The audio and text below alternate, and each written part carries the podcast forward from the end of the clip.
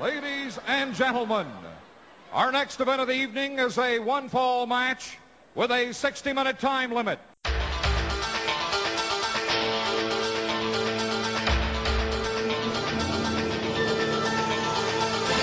What I'd like to have right now. Where the big boys play. This is where the big boys play, huh? This is where the big boys play. This podcast is a member of the Place to Be Nation family. Visit us at placetobenation.com, your pop culture home. Well, hello everyone, and welcome once again to Where the Big Boys Play. And as ever, I'm here with Chad. How you doing, Chad? Uh, doing a lot better than I was yesterday, Parv. How are you doing?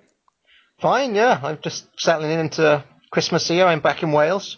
Um, so if I do find, sound a bit funny today, um, it's because I'm on my little netbook here, and I found a quiet room upstairs. Uh, I did, and in fact, explaining it to my uh, mum just now is like, um, I'm just going to go upstairs for two hours. She's like, "Oh, what are you doing?" Um, uh, I, I, I'm going to talk to a guy on Skype for a while. I didn't actually explain what I was doing properly, so. when I uh, actually when I uh, met Justin uh, when I went up there for WrestleMania, I went to Justin's house on that Monday, and uh, his dad was there babysitting Justin's daughter, and uh, that that was a that was a humorous encounter because you could tell like this, you know, this this older guy just had no kind of uh, inclination or understanding whatsoever of how this uh, happened, where I flew up from Georgia to go to a wrestling event. But but yeah, I was going to ask you is uh, is the game beer pong is that played over in Britain? Beer pong. Can you explain the rules? I I haven't played it. Okay. You basically uh, line solo cups in a triangle format uh, on one one you know one triangle on each side of a table and then you have little uh, ping pong balls that you try to throw into the opponent's cup, and they're they're filled uh, about a fourth with uh, beer, and if you ring the cup, then one of the team members has to uh, drink that beer, and you play until uh, you've eliminated all the cups, you've rung all the cups with the ping pong. Well, sounds fun. No, I, Uh, I was- I had a blast doing it Saturday night. I don't remember much of it, but I did go uh, nine and zero. So I- I'm the Goldberg of uh, beer pong right now. you're right. That's what you're good at, is it? Beer pong. um, okay, so uh, you said you had a couple of things that you wanted to mention at the top of uh, today's show, Chad. Some uh, some some plugs, some place to be nation business. Uh, just a couple of plugs. Uh, first, right off the top is the uh, Titans of Wrestling. Um, they that's Johnny Sorrow, Kelly, and Pete's show that I enjoy greatly. and, oh, and oh, and Parv's on it too. But but uh, I just uh, about two minutes before we uh, started recording here, I listened to the uh, Shea Stadium show, and I thought that was interesting. Just overall, from a big show standpoint, a lot of discussion on the uh, stadium shows, history of stadium shows, kind of an overview of Bruno versus Larry as a feud since this is the last final chapter. Uh, so that was a very good listen. And also Wrestling with the Past, their new show yesterday came out. It was on uh, Shawn Michaels. I listened to that too. That that's a good two and a half hours that kind of fly by where you get a overview of Shawn Michaels' whole career, and that's a good listen to. And just a friendly reminder, if you are buying anything through Amazon.com, please just go to placetobenation.com. You can click on the uh, Amazon link on the right hand side, their box that says Amazon.com. And uh, it gives us a quick little kickback. Uh, no, no added work really on your part except one extra click, and we'll greatly appreciate it. You need to chill out like Stone Cold Steve Austin, Chad. talk, Um, talk about my new scope on my gun or whatever. Yeah. Um, and uh, yeah, the uh, one one little thing I wanted to mention is that I I do seem to be getting quite a few messages from people these uh, days about you know trying to get into the uh, podcasting uh, game and whatnot. And I think a lot of, not a lot of people realize, or maybe some people don't realize, that um, my co-host here, Mr. Mr. Chad Gamble, is quite an important figure in the whole place to be setup. You you are basically the head of podcast, right, Chad? Uh, yeah, if you if you do record a podcast and uh, you would like for it to possibly be on uh, placetobenation.com, you can send me an email uh, with a link to it at chadc at placetobenation.com, and I'll give it a uh, look over. I'll give you some feedback, if nothing else, and we'll proceed from there. Okay, great. Are you taking applications at the moment? Um, I mean, we we've got a pretty full lineup right now, but uh, I'm I'm always willing if uh, there's a good podcast out there that I think brings a uniqueness to what we already offer. Always willing to add one more. Okay, great. Um, well, okay, so uh, let, let's uh, we're, we're going to be uh, reviewing Clash of the Champions 13 today. Uh, what's it called? Thanksgiving Thunder or something? Yeah, nothing says Christmas like a Thanksgiving Thunder show. look, look nice and seasonal here. Um, yeah. And uh, but I have uh, some uh, Dave Meltzer stuff uh, to uh, give you here. It's time for the Wrestling Observer Extra Wrestling Observer Extra. with Dave Meltzer. And my first one is November the 12th. Okay. Uh, it, I'm I'm pretty sure. Uh, like I was telling Par off air before we started recording, the torch. These uh, there's only like three or four torches in between Havoc and this show, and there's not a lot of uh, like editorials or torch talk with WCW members that kind of distinguish the torch from the Observer. So Right. we're probably going to be hitting on some of the same news bits here. Okay, well, in the November, tw- uh, then Meltzer seems to have an unusual amount in his November the 12th uh, edition. Um, in particular, the big news is that Stan Lane and Jim Cornette have quit WCW. Right. Um, and Bob Eaton has decided to stay. And uh, Meltzer says this ends the seven-year association between Eaton and Corney. Um, and he says that Cornette was arguing with Ole Anderson about the fact that Eaton was booked um, to wrestle three times at TV taping, and uh, Anderson was basically ignoring him. So Anderson kept on ignoring him, and Corny got really mad until um, Ole turned around and said that if you don't like it, you can always leave. And then Corny, in a fit of rage, is like, right, fine, I'm, I'm going to leave then. Um, Eaton, because of family commitments and a six-figure contract that sees him through to May the 15th, decided to stay. Um, Meltzer likens uh, this whole thing, Cornette leaving, to a stress f- fracture. Um, basically, like apparently wear and tear on a particular thing. Like if some one thing keeps on getting beaten on, you get a stretch after time, you get a stress fracture, and it finally breaks. He said he's he said basically this is, um, you know, this whole thing had been coming for some time. Corney had also been extremely unhappy about the overall direction of the company, as you might imagine, um, given what the company's been doing recently. Um, and then in an interesting little bit, because we, we talked about this uh, last time, didn't we? Uh, Meltzer likens the situation to Rick Rude. Um, you know how we said it was weird that Rick Rude was sitting out and he wasn't, he didn't sign on with anyone? Right. Well, it, apparently Lane and Cornette are also both technically tied up till May, um, and so legally can't work for the WF until after that point because they quit and weren't fired.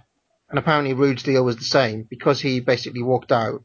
He still wasn't allowed to compete with anyone until his contract was officially over. I didn't know that. Did you know that? Well, that's interesting because they do show up in USWA in January of 1991.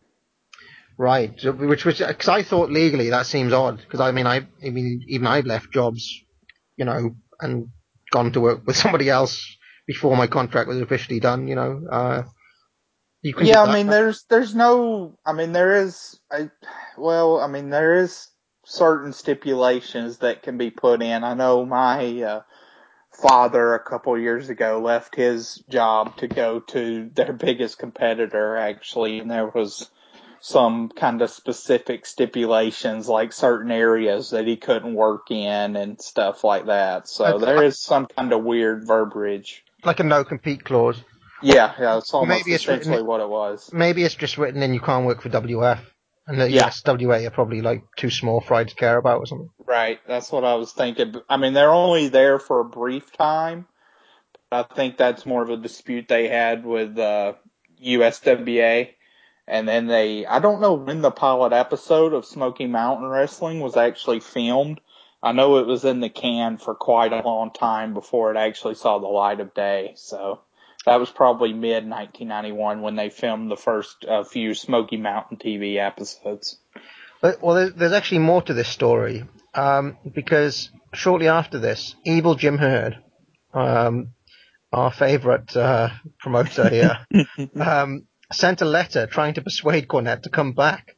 Um, and he wanted Stan Lane and Cornette to come to a TV taping. This apparently pissed Ole Anderson off quite a lot because of all these things were going on behind his back. Um, so the company is bending over backwards to keep Cornette when he wanted them gone. Um, so I guess you can see that the writing on the wall is there for Ole here as well, given that this sort of thing is happening. Um, also, apparently, um, Cornette had refused to do an angle at Halloween Havoc involving the Southern Boys, in which um, they wanted him, uh, they wanted uh, the Southern Boys to break a pumpkin over Cornette's head, and he wouldn't do that. Yes. Um, He's talked about that on a, uh shoot interview. yeah, and uh, well, into, uh, have you uh, listened to any of his new podcast? Uh, I have not. I've uh, kind of. I'm a little leery. I must be honest because of the whole political kind of tone I've heard some of the shows take. Yeah. But uh, I think as long as he stays majorly focused on wrestling, they should be entertaining. Like Cor- Cornette is one of these guys that the farther he's removed from the kind of more, I guess, uh, uninformed he sounds, he feels like now. I know when he was in Ring of Honor, after he badmouthed TNA and left TNA, and then he went to Ring of Honor, he really kind of looked like an out of touch person, like in the in the company, bringing back the headbangers and all that. Well, he, I mean, it, his recent show is with Jim Ross uh, was pretty good, but um, it's still the same. Like he's it's the same stuff he- he's been saying for ten years. I quite I quite enjoy it though. I quite enjoy his old man rants though. But um, yeah, he's still saying the same stuff really. Yeah. Um, they, there's a battle between the NWA and WCW over the use of the NWA name. Oh. Evil Jim Herd has sent out a memo never to refer to the champ as the NWA World Champion. Right. The, Right. N- the NWA board, who at this point consists of Don Owen, Giant Baba, Jim Crockett Promotions, believe it or not, Oh God. Fred Ward, and Elliot Murnick. Uh, Elliot Murnick? I, I I don't know who those last two guys are. Yeah, not familiar. Fred Um, Ward, he sounds familiar. Well, apparently these are like three of the of these committee members weren't even um, weren't even actively promoted in wrestling. Only Don Owen and Baba were still actually involved. um, but anyway, they wanted a big payoff for the use of the name, um, and apparently WCW offered something like thirty grand for the use of the name. Uh, Oh yeah, that's right. That's who Fred Ward is. He's the one that in uh in Georgia he ran like the the uh, Macon Columbus type territory. well, great. Like Okay. like on the Tuesday show. Right. Well, he was still sitting on the NWA board in 1990. Okay. Um, I know he he's one of the uh I know he's quickly some that apparently or allegedly has a lot of footage. Um, has a lot of footage that hasn't seen the light of day and just will refuse to negotiate with anyone on uh, releasing any of it. Well, he's, So the- he's now my new least favorite person in the world. Yeah, there's there's a lot of speculation that he may have at least the Macon, uh, Columbus type TV that uh that they taped. He at least probably has those tapes, but who knows? So That's, that's really annoying. Especially, uh, I mean, Georgia. Great, great territory that. that yeah, if you had any, yeah, I mean any arena stuff from there would be an upgrade pretty much over what we have. I mean, I've, I've basically got everything for Georgia now in a certain time period, and it's not a lot. It's like 10, 10, 10 discs worth, and it's all like interviews and squashes and things. Um, I might do a show on it one day. We'll, we'll see. It's, it's difficult to talk about just squashes and interviews, though, right? It is. Um, oh, well, as we'll see on the show, Chad. um,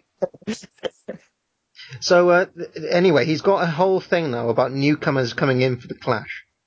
He has no idea who Mag- Magnum Force are, Meltzer.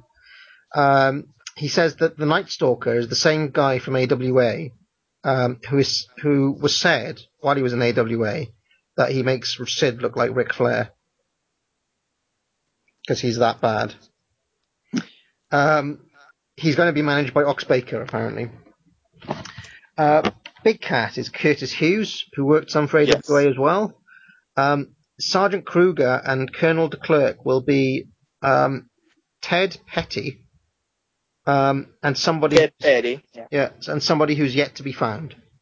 Um, so he doesn't know who the second person is. And um, I actually have got conflicting info on this um, because Wikipedia claims it's Matt Osborne, whereas um, Matt Yeah. says it's somebody else. Oh, uh, Sergeant Krueger, the guy that wrestled was Matt Bourne. Yeah, I thought Or it was Matt Matt Osborne. as well. But he, uh, I, in the actual review, uh, he's got something completely different. Uh, Meltzer does. Huh? I'll uh, I'll pull that up later. Um, Camilla's partner has yet to be set, but apparently um, there was talk of it being the Botswana Beast. Uh, but he's out in Japan, so he's out. Um, which is also not true because the Botswana Beast was on the card, right? God, what a mess. Um, Meltzer guesses that it will be Ray Candy as Kareem Mohammed, and he's just written here, "Where's Leroy Brown when you need him?" Um, was Kareem Mohammed one of the Zambui Express? Was he something like that? Uh, yes, he was actually, and that was uh, Ray Candy, who was Leroy Brown in Mid South. No, I, I think that uh, isn't the second member of the Zambui Express dead or something by this point? I think one of them. Um, I, I believe so. This this this whole card is such a mess. What was Kamala doing in 1990? Surely, like he would have been the natural guy to bring in. Well, why did they bring in the snowman? Is what I want to know.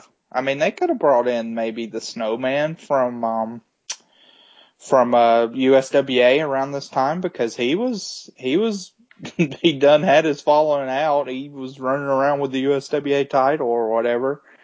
so it's possible. Maybe they maybe they thought nobody would buy him as an African. I don't know. Okay. Terrible. Uh, We'll talk more about that in a bit. Owen Hart is due to uh, debut in January. Uh, Barry Windham, for some reason, is not booked for any December house shows. Reasons not given. Um, apparently, Paulie Dangerously did a good job on Sally Jessy Raphael this past week. Um, and uh, I thought this was interesting. There's talk of te- bringing Terry Funk back, either as an announcer or is the Black Scorpion. Uh, but that doesn't look like it's happening. Um, And by this point, he'd already won uh, the USWA title too. had he? Yeah, that tournament I think's October eighth, nineteen ninety. No, I, I think that uh, Terry Funk at this point though is about to head off back to Japan for the tag tournament in December. I think he goes back to Japan, doesn't he? Um, I'm not. I'm not sure if he's in the 1990 Real World Tag League. I can look that up real quick. Also, Ray Candy and Leroy Brown are two different people. I thought they were. I told. I thought they were the same person. Is- I told you it- I get confused. Is Leroy. Brown the other Zambui Express? Yeah, that's the other Zambui Express, Elijah, whatever, Akeem. Now, did he die in 1988? Because I uh I'm not sure. I know Ray Candy, the wrestler, he died fairly early, I think. Okay, Uh, 1994. So he was still 1994, right, there. they're still around. Well, And then let's see about uh, Leroy Brown, the wrestler. He's probably around that point too, but carry on. yeah. Um, there, apparently there were going to be big cuts. 1988, Leroy Yeah. Brown. So Yeah, I he was that. already passed I, away. I always yeah. get particular figures stuck in my head, um, and uh, I had a feeling that one of them was dead. Yeah. Um, so that was a pretty tasteless little joke by uh, Meltzer there. Um, anyway, Uh, uh, wait a minute. You you're talking about tasteless jokes when I uh, just finished uh, listening to a Renegade match on the latest Titans of Wrestling. was that me though? I didn't make. Well, I, I did think I heard a chuckle. Yeah, I did. Um, I did, and I did laugh at somebody's suicide as well. So sorry about that. Uh, just really quick, uh, two more things. One, Terry and Dory Funk were in the Real World Tag League 1990. Yeah, I thought they were. Uh, so they finished tied for third there. Also, uh, in the Titans of Wrestling, you talk about Yukon Eric with that whole discussion. And Yukon Eric is somebody that I'm actually really fascinated by because, uh, he drew really well with that angle with, um, with Killer Kowalski. Then his, his suicide is actually kind of tragic because he committed suicide in Cartersville, Georgia, which is, uh, where I, I, uh, few members of my family grew up and are from. Right. And he actually committed suicide in the parking lot of a truck or of a truck of a church where he got married at. Oh, So it's it's kind of very tragic. I, is I would like to hear, you know, kind of comprehensive bio on him. He, he's always someone I've been really fascinated because he was a, you know, a big player and then for it to end like that, you kind of don't know why or how, but yeah, and I should know, I wasn't laughing at his actual suicide. Oh, I yeah. was, Yeah. I was laughing at the idea that he committed suicide because he lost an ear. yeah, Anyway, uh, yeah, I'd be interested to know more about him as well. Uh he's only 40 years old. You don't, you don't actually hear a lot about him. Like he, his name No, come up that And I, and I wonder, kind of, that's the thing because, I mean, you do hear basically how well the feud with Kowalski drew, but uh, almost would like to know kind of as a, uh, as a modern counterpoint, like how big he was, you know, worldwide and where did he draw elsewhere. So he's always somebody I've been pretty fascinated with. Um, yeah, so uh, the the Turner organization is making big uh, cutbacks across the board from CNN to TBS. So this is set to affect um, WCW in the coming year. Um, and uh, more news on Magnum Force now. Apparently they debuted twice. First time uh, they were two guys about five foot eight, described as decent jobbers. The second time they came out as the Ring Lords. Um, there was a particular house show where a lot of guys debuted. He says Big Cat, Magnum Force, Motor City Madman, and Night Stalker all look terrible at this particular house show. em- and he says particular emphasis on the word terrible in the case of the latter two. So, um, yes. Uh, more on the more on all of those chaps later. Um, so my next one is November the nineteenth. Anything anything else in the in the torches around this point? The only thing um, about that was that the Cornette and Lane and then the WCW name issues were the dominant news bits.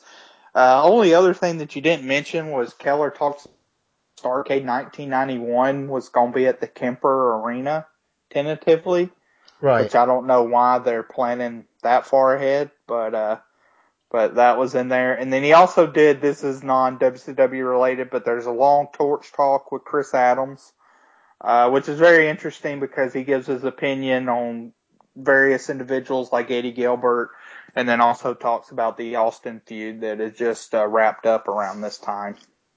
That's interesting. Is that is Chris Adams dead, Chad? I, I can't. Yes. Oh, yeah, he yes. is dead. Right. Yeah. Yes. And I thought I thought he was. I just wanted to double check because um, I'd actually like to hear Austin talk more about that feud and the Yeah, period of his well, career. You know. Yeah, he stole his wife, so I don't think they actually have the uh, most chummy relationship.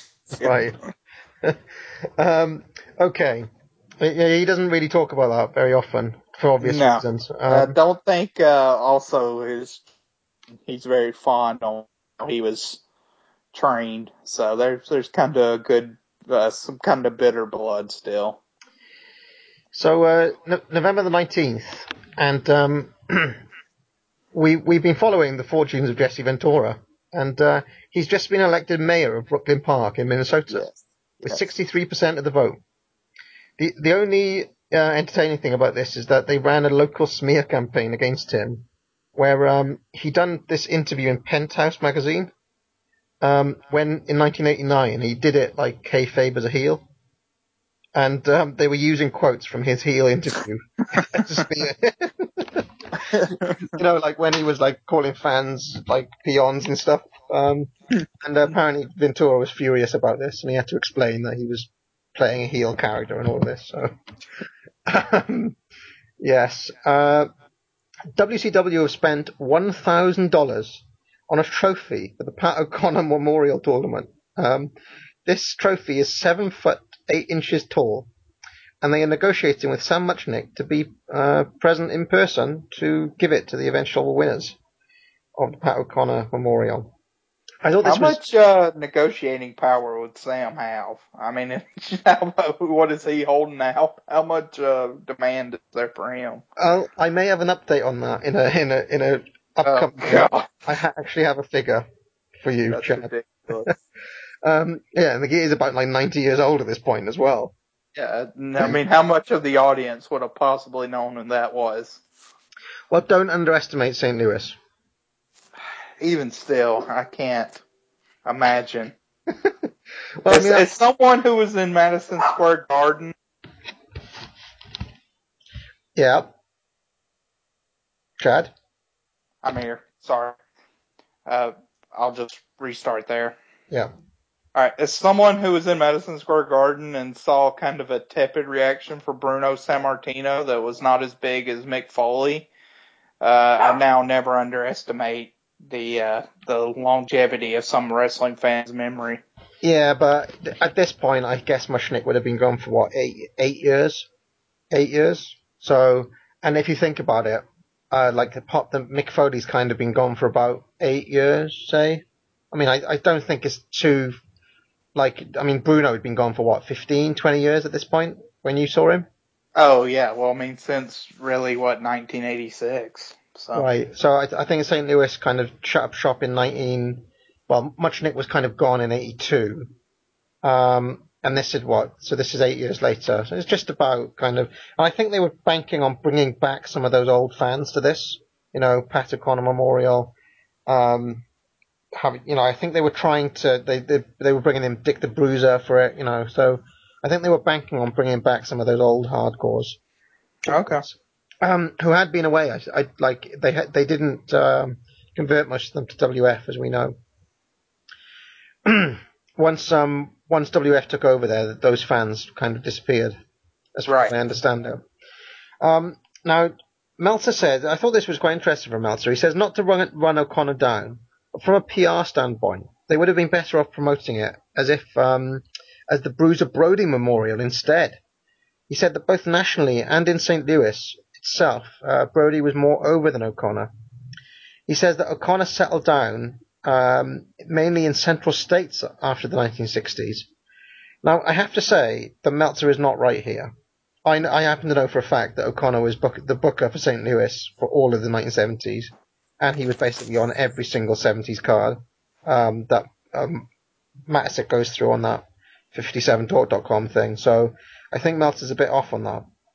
Yeah, and uh, and did O'Connor ever draw as well as? I mean, I'm sorry, did Brody ever draw as many people as O'Connor did when Oh. he faced Buddy Rogers? Um, no, well, I don't think that he drew as well. Um, I, I think that the main point, though, that it, Meltzer is basically right that Brody was more over than O'Connor uh, in more recent memory. Like, you know, maybe back in 1961, O'Connor was a big draw, but I mean, O'Connor was he he was the booker. He was essentially like a mid card guy, like a gate in a gatekeeper role for most of the 70s. Um, from what I can make out, you know, he he wasn't headlining any of those shows. Brody was a massive draw in St. Louis.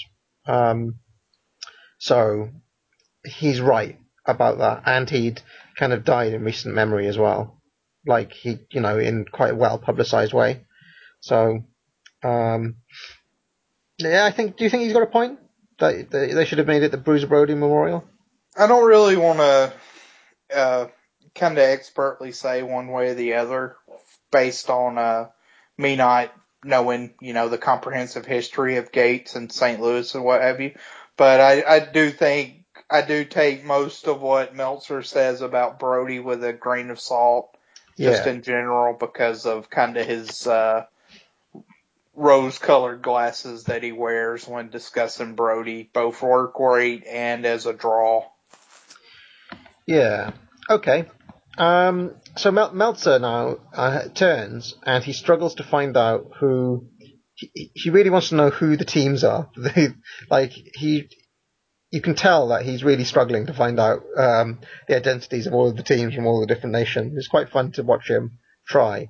Um, he says that the Russian team, uh, he doesn't know who they are, but apparently they're both called Igor. um, and apparently these two Russian chaps called Igor are genuine Soviets who are trained as amateurs, not as pro wrestlers. And uh, Meltzer predicts disaster if uh, they end up being the Russian contingent. Um, the French team are going to be two very green guys from Larry Sharp's school, um, or they were set to be. But in a heartbreaking story, they were they both quit their jobs. Um, so these two guys were going to have this match at Starcade. Okay, they quit their jobs. They spent double time at the gym getting ready, only for WCW to turn around and say that they want two legit French guys instead. So that's really harsh, isn't it? That's pretty pretty harsh. Um, in another story, uh, the juicer Art Barr um, is at the centre of a big controversy because somebody, allegedly, they think somebody from the Titan office, sent clippings to Evil Jim Herd and others um, of news stories from Portland, Oregon, of alleged rape charges about Barr. Um, with the message, how could you let a guy like this on TV? Now, he has been pulled from TV, but he's not been fired yet, and the situation is currently up in the air. Evil Jim Herd is, is awaiting word from the prosecuting attorney in the case about why it was dropped. Apparently, Barr had plea bargained uh, to a misdemeanor sexual abuse, with the penalty being community service work and probation, which he's already completed. Uh, and Herd already has one letter from the attorney saying that Barr's behaviour has been exemplary. Um, Herd admitted that the company that if the company had known about all of this before, they wouldn't have hired him probably. But since they have hired him, he doesn't want to punish the guy for a second time uh, for an offence that he's already kind of served punishment for. Um, so evil Jim Herd there showing a little bit of compassion for juicer Art Barr. Any thoughts, Chad? Um, not not really. I mean, Art Art Barr is a kind of interesting guy, and his whole run, which was kind of drug fueled, and I, th- I think you can see instances, especially in his Mexico stuff, of lost potential. But uh, one, I honestly, the most interesting thing to me is uh, after listening to the Portland Titans wrestling and hear Art Barr's dad described as a popsicle, uh, Sandy Barr, we we now realize that Art Barr is called the Juicer. So they both kind of that family lineage has some uh, unique nicknames to their hat. And uh, didn't we see him throwing popsicles into the crowd as well? Uh, yeah, they were throwing treats into the crowd at Halloween Havoc. So all sorts of kind of food, kid kid food related uh, items. Yes, let's move swiftly on from uh, from Art Barr then. um, Flair, Ric Flair was at a recent Gators versus Georgia game that got mainstream coverage all through Florida. Um, doesn't say who won.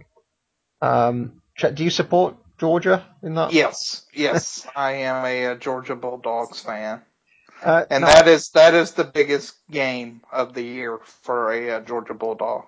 The the Gators game. Yeah, the uh, Gators are probably the biggest. I would say they're the biggest rival. Uh, Georgia actually has some good rivalries, but uh, but yeah, the uh, the Georgia Florida game is almost like a holiday down here. So the, the mainstream press basically picked up on the fact that Ric Flair was at this game, but ironically, TBS did not cover that game, and Flair's appearance wasn't acknowledged by TBS, so he's uh, got a bee in his bonnet about that. Um, and in other news, Barry Windham will probably be taking Flair's place um, at the tag match in Starcade, but he doesn't say why. So there we go. Yeah, I knew Georgia was dreadful uh, this year. So 1990 was uh, they went they went four and seven that year. They lost that game to Florida, who was ranked number 10 at the time, uh, 38 to seven. So they got blown out there. Does, does it say Rick?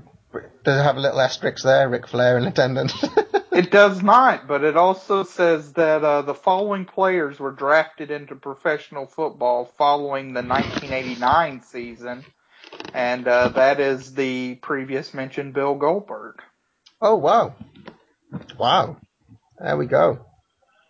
Um, so uh, my next one is November twenty sixth. Uh, any any other bits from the torch uh, before I move on? Um, here was one little tidbit that I found interesting was that Bobby Eaton apparently has interest in training El Gigante.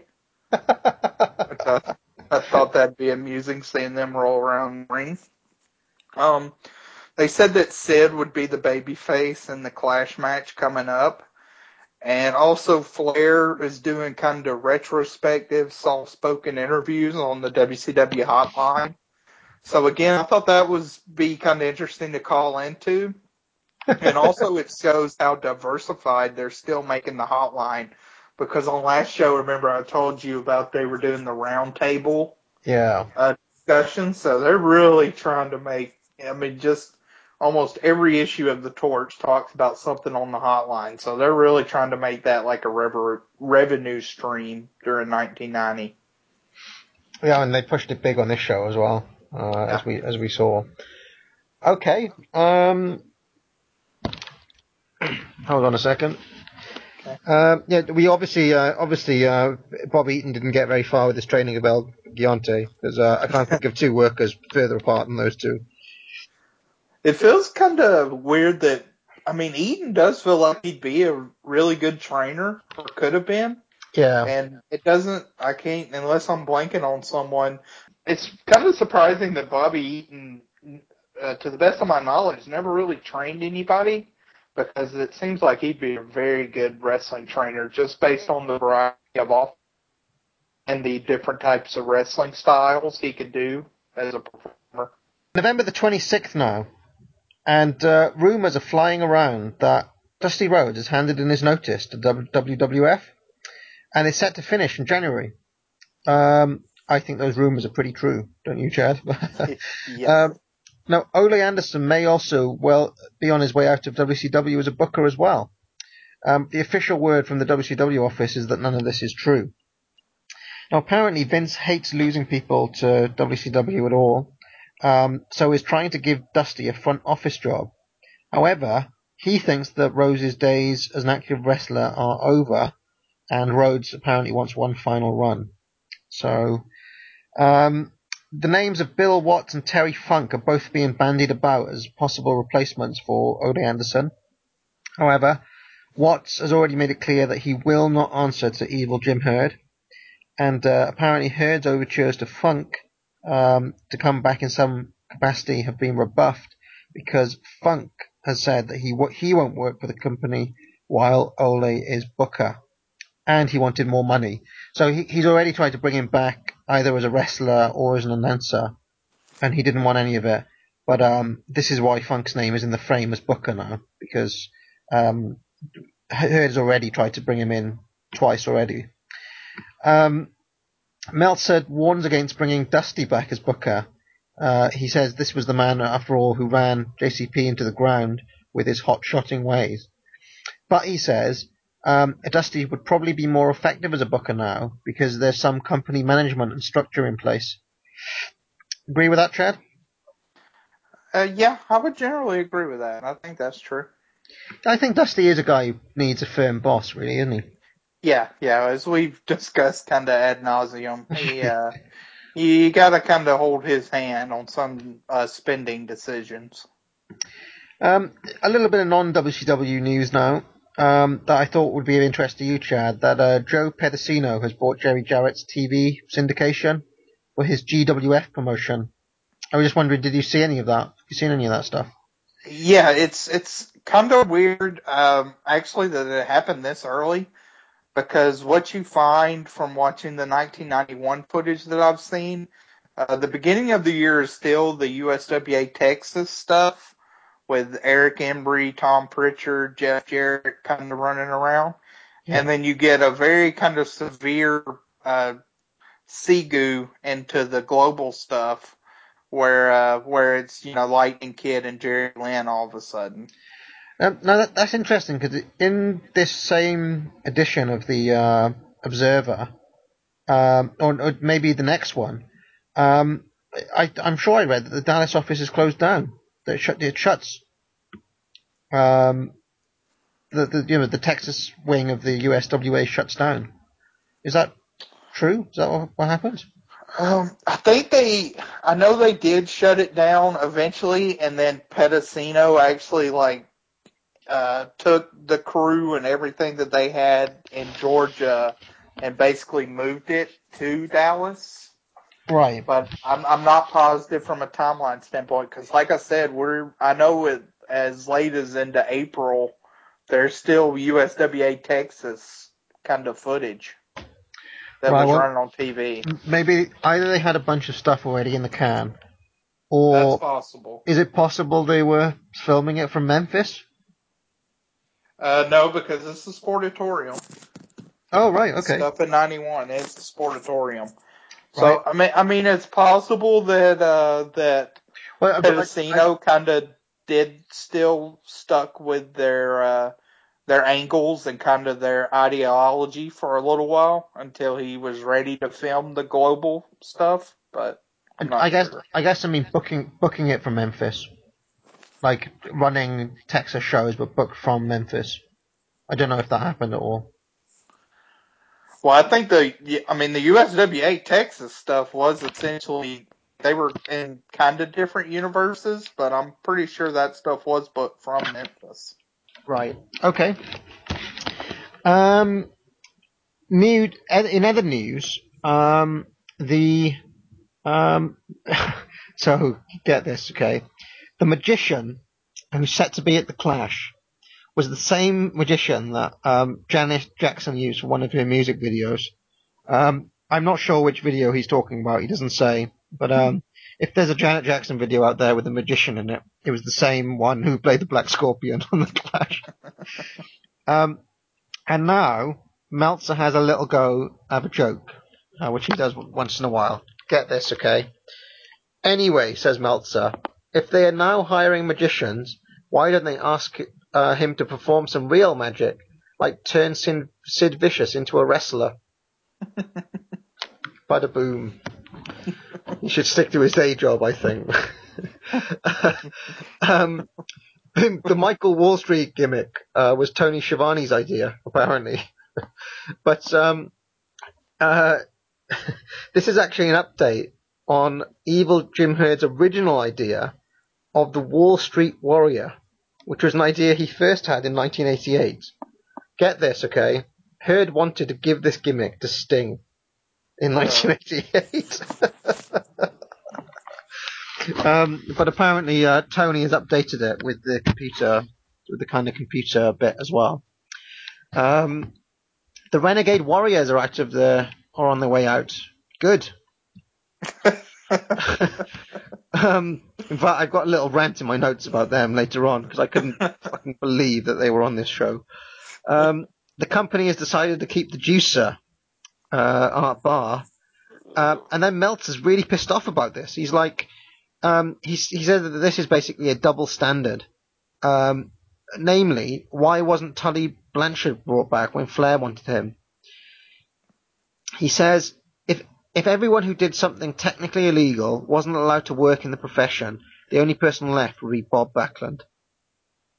Um, so yeah, Meltzer just goes off on one about how like it's ridiculous that they're letting Art Barr stay when um, Tully wasn't given a job for essentially failing a WWF drug test.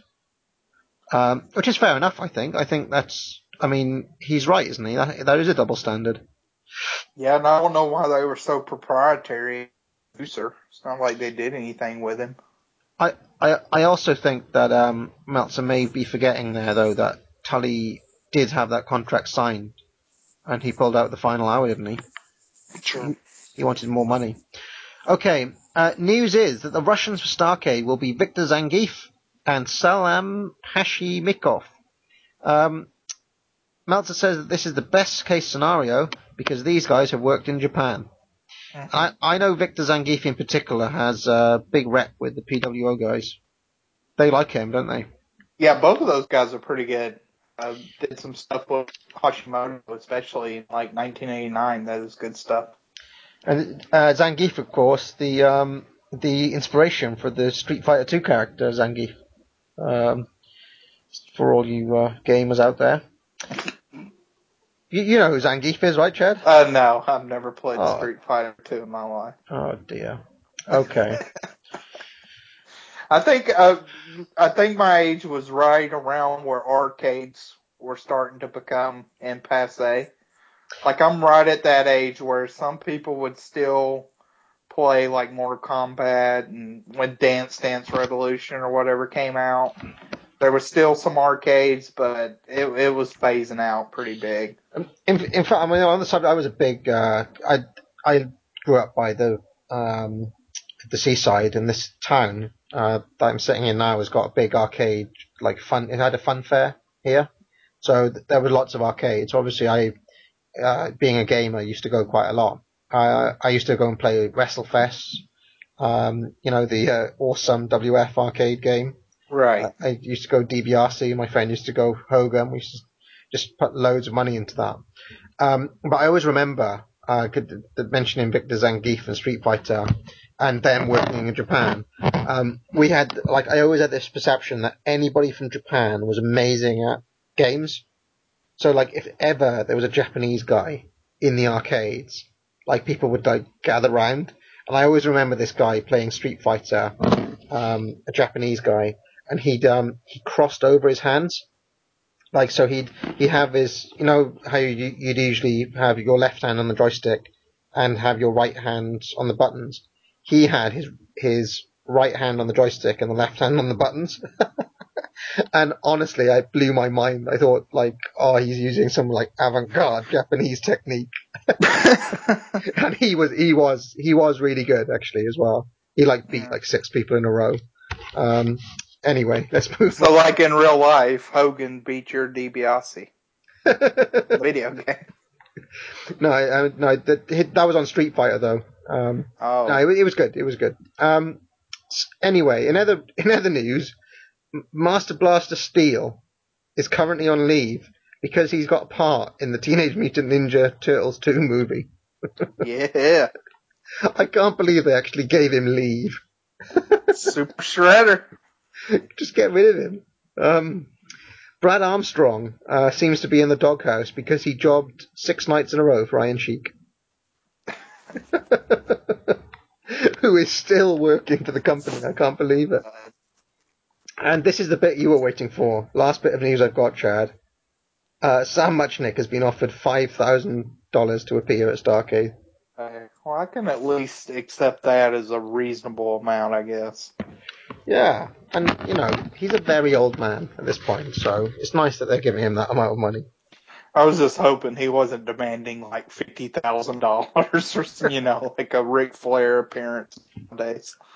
That type Yeah. cash. But I, I, I do think I wouldn't underestimate the uh, name appeal of Sam Muchnick in St. Louis, even in 1990. I don't know though, five thousand dollars. Even if you say probably what was the average ticket to Starcade, twenty bucks, maybe. Yeah. That's a lot of people that would have to come there for Sam to make it worthwhile. I mean, you're talking about 200 and 225 people that specifically buy a ticket just for Sam Muchnick. I think that sounds a little extreme. okay. Um, well, if you are a listener from St. Louis who knows anybody of that generation of wrestling fan, if you know anybody who went to Starcade just to see Sam Muchnick, Like present a trophy. I mean, you know, I mean, what's he gonna do? Just present a trophy?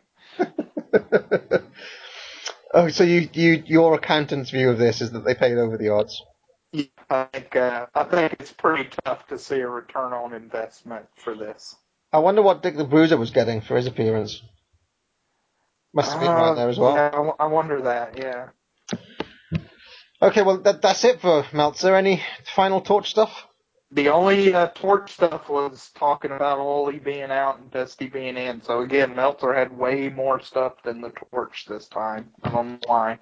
It, I, I've got a feeling though that there's somebody, possibly Jr. Possibly J- there's somebody very close to the office who is clearly friends with Meltzer because he knows all of this stuff really early. Paulie's a good candidate too. Paulie, yeah. There's, some, there's somebody close close to the uh, situation there who knows all of this stuff. I mean, shit, it may be Jim Herd considering he's given a torch talk for God's sakes. Who knows? It might be Jim. Uh, no, I wouldn't rule out uh, Jim Herd, although given that Meltzer's quite critical of him, it doesn't seem like it. Right, I won't think so, but First of all, Schiavone, don't you ever call me Mike Rotunda again. I have legally changed my name to Michael Wall Street. And with the money that I've inherited, you should be calling me Mr. Wall Street. Do you understand? Oh. Is this? It is the Wall Street crash by Michael Wall Street with a victory. That was an impressive victory for Michael Wall Street at the Clash of Champions. But the video that we're about to show you, I think, will will answer a lot of questions on what has happened to Mike Rotunda. Jim, this I really want to see, and I think the fans do also. Let's take a look at the video. How many times do I have to tell you people? Can't you get it? The meeting is almost over. Please be very quiet when you go in. We have a job to do here, and if you can't do the job, I'll find somebody that will. Now, is there any other questions? Yes, sir. We still have $2 million in the bank in Zurich. What do you want us to do about that? What do you think I want you to do with it? Do the right thing. Let it roll over. Is there anything else? Uh, yeah, Mr. Wall Street. Uh, uh, Mr. Finkel called from New York. He wants us to give some money to a children's charity there. Listen, people. I am not interested in giving my money to some snotty-nosed brats. And let me inform you about something else around here. If you like the salaries, your overpaid salaries, I might add, that you're earning around here, you better start doing a better job. Now, this meeting's over. Get out of here. Mr. Wall Street, I have Mr. Harvey on your private line. You'll have to wait a minute. Yeah, Harvey. Good, good. I like that. This is what you do, Harvey. Buy at 48 and a quarter. When it hits 60, dump it in their laps. And listen, Harvey, no mistakes. One mistake and you'll be out bending pretzels on 48th Street. Do you understand me? Very good. Miss York, Yes. please take notes. Recently, I have inherited a large sum of money. With this money, I have built a financial empire with the motto, greed is good. As you can see, Mike Rotunda was a great wrestler, a great champion. But now, you're looking at the new Michael Wall Street. With the help and assistance of Ms. York, I am telling you people I will become the next world heavyweight champion. That is our goal. Ms. York? And this, this is our most ambitious project, right, Miss York? Absolutely. With the money we've invested in technology and information, we have at our disposal a program for each and every WCW wrestler that will enable Mr. Wall Street to achieve victory every time he steps into the ring. For instance, give me an opponent's name. Let's say Lex Luger. Be just a minute.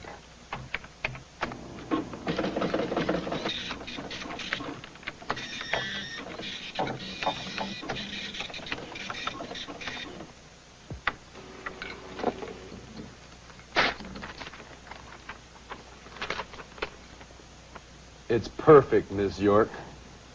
Did you expect anything else?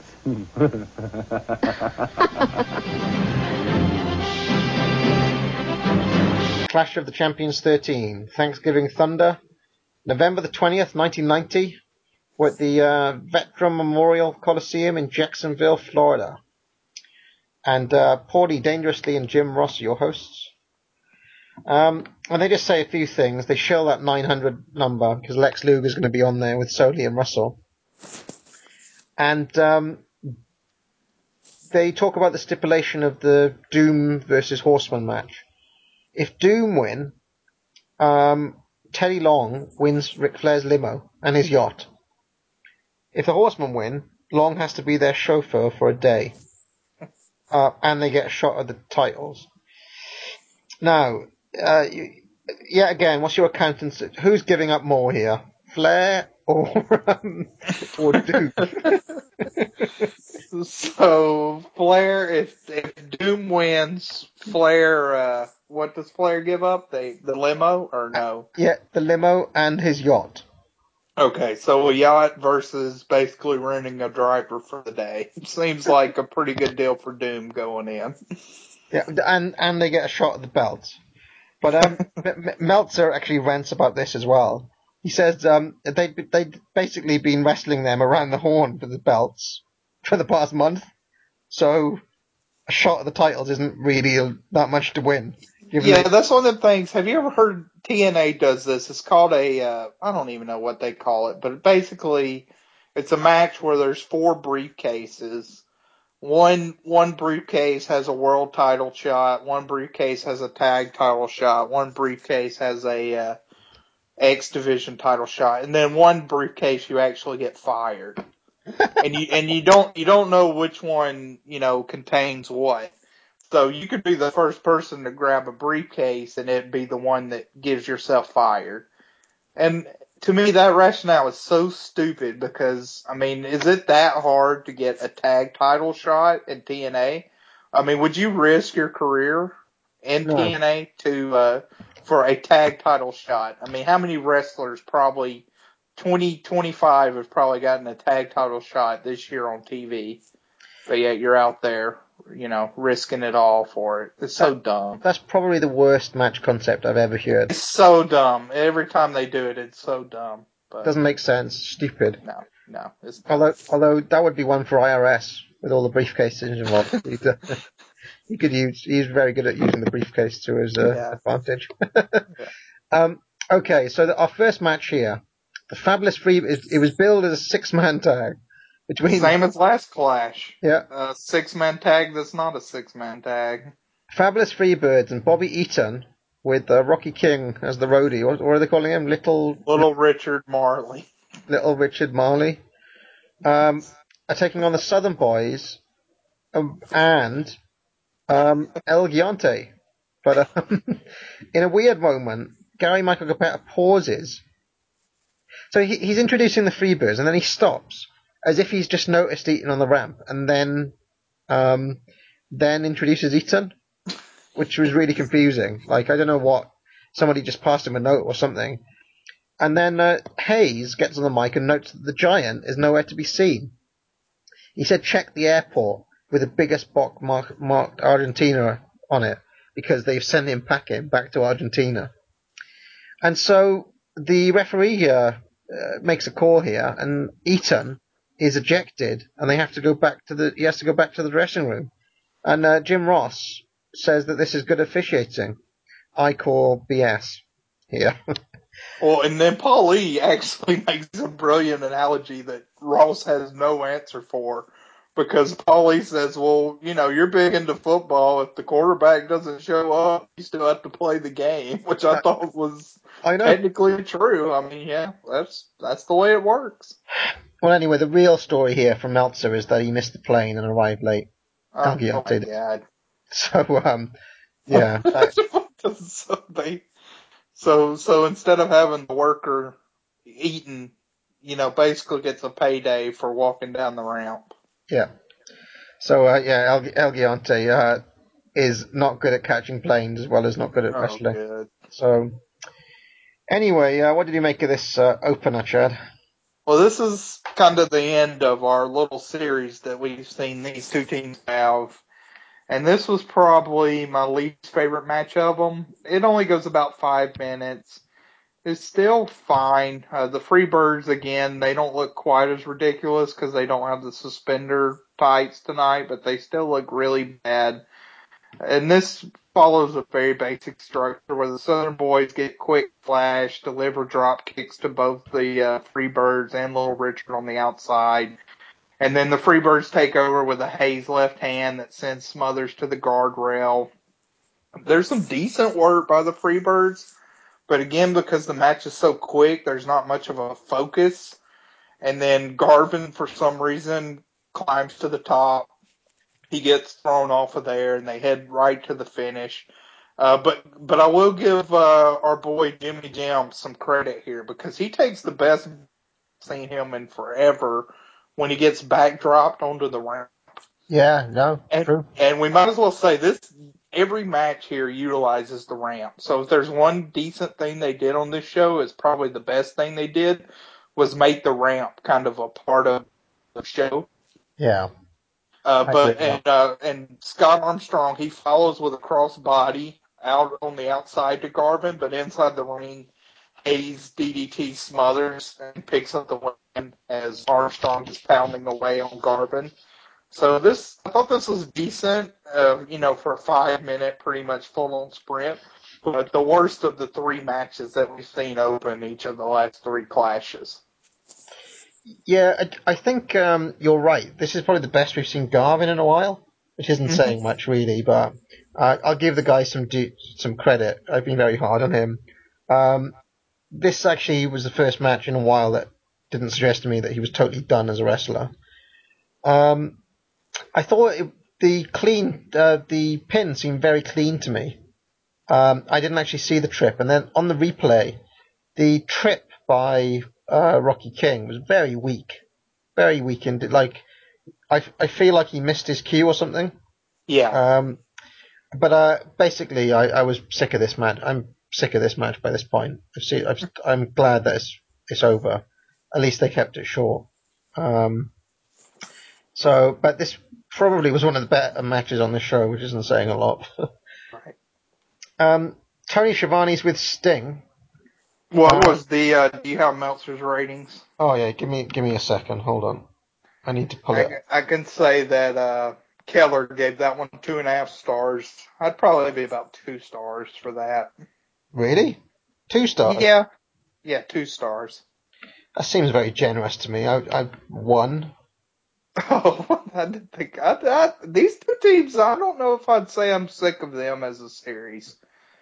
I I I, I kind of oh god, I don't know if I'd clamor for a long Freebird match, but uh, I, it does. It, I do like this series together, and I I really like the Southern Boys as a tag team.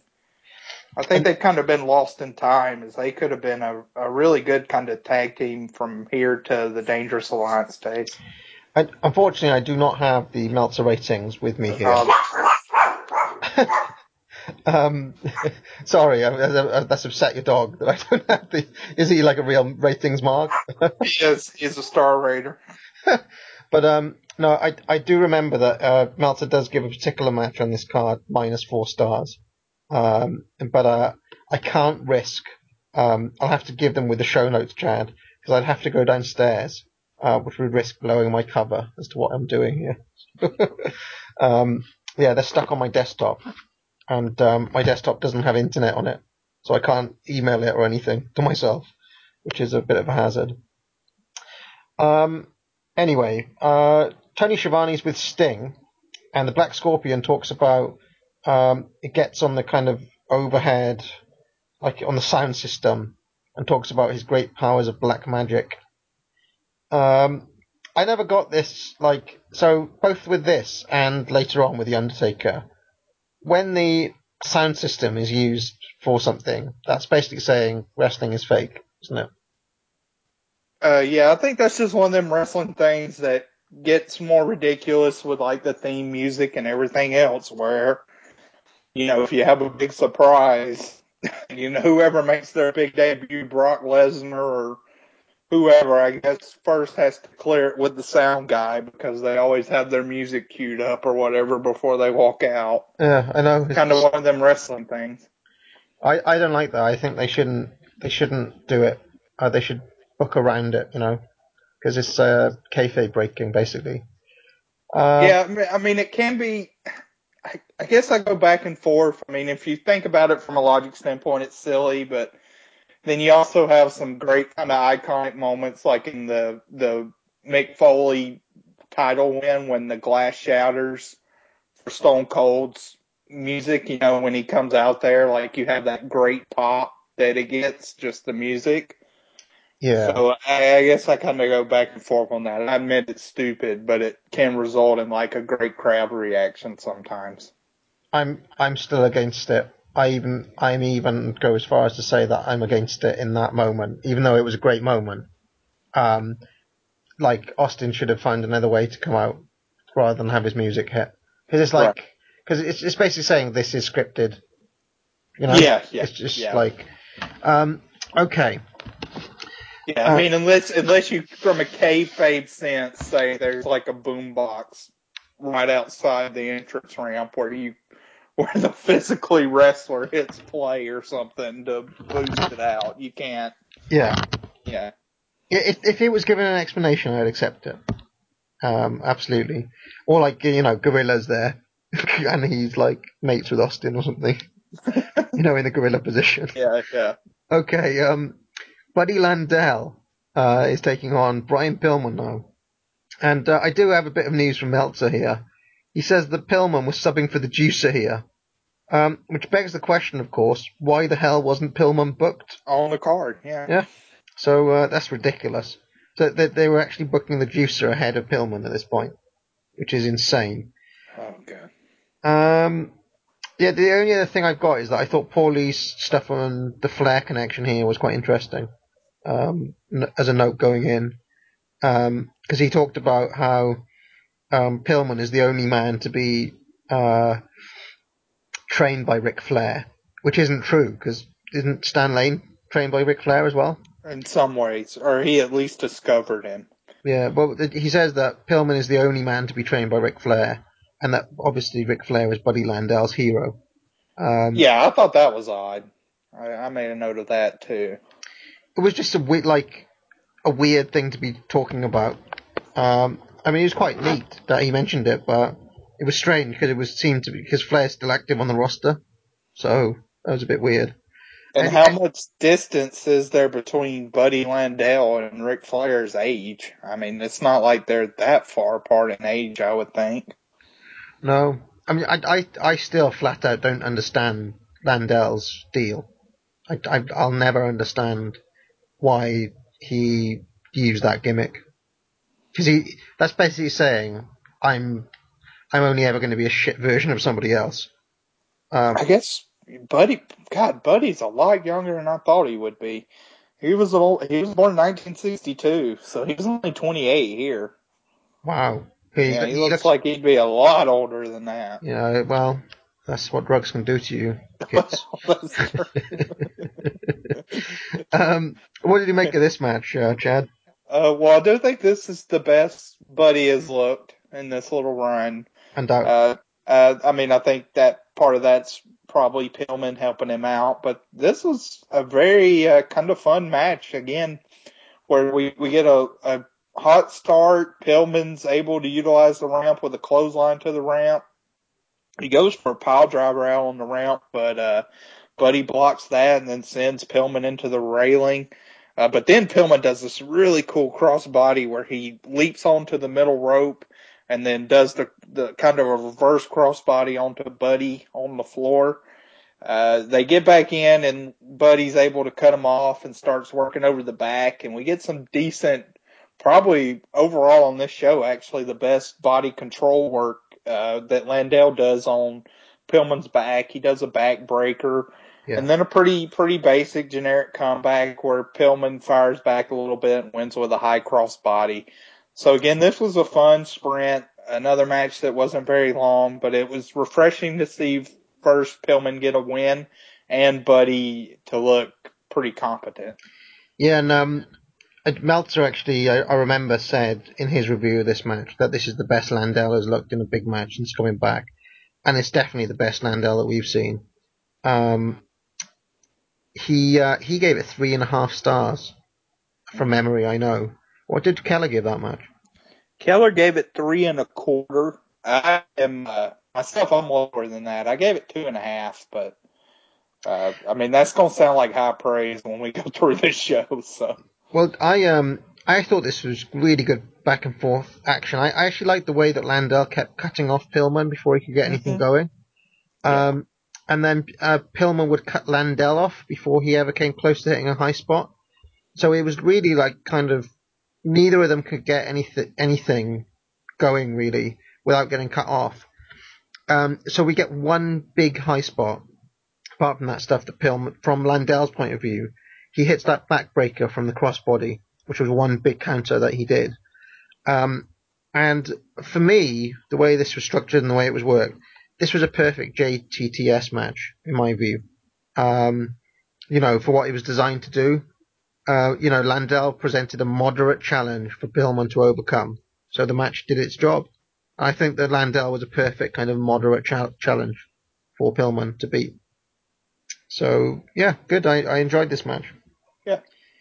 Um, yeah, three and a half seems a bit generous to me. Three maybe. Uh, yeah, what it 'cause was. how long? Let me see if I have times on this one. About five Uh, minutes. Yeah, five fifty-two. So it was very short.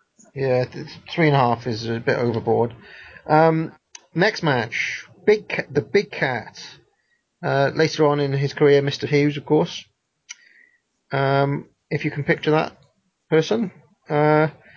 Wait, when did he? Uh, I I want to say that he is out of wrestling by like the mid '90s, so maybe some younger listeners won't even know who he is. Big Cat. Yeah, he's actually. Uh, well, I mean, he does his WWF kind of thing, and um, in 1997, he eventually gets replaced by Chyna. So that's probably his last mainstream thing. Right. But then he also uh, has actually become a trainer here in Georgia, and has uh, trained some uh, indie wrestlers that have gone on to be pretty big names on the indie scene, such as uh. Fox is one of his bigger ones. So he's still kicking it. Great. Okay. Um, Meltzer mentions uh, in his notes that Curtis was a flop uh, in college football, despite being billed as a big football star here. Um, which, um, believe it or not, like in my mind, Big Cat was actually like a pro footballer before he became, you know, like a football star. hmm Um, that, that, that's because I've been brainwashed by JR over all these years. I always thought, you know, like he may have had an NFL career or something. Apparently, he was done like by the time he finished high school. he, he was no, he was apparently he was a high school All American. Uh, does that mean anything to you? High school All American? High school All American? Yeah.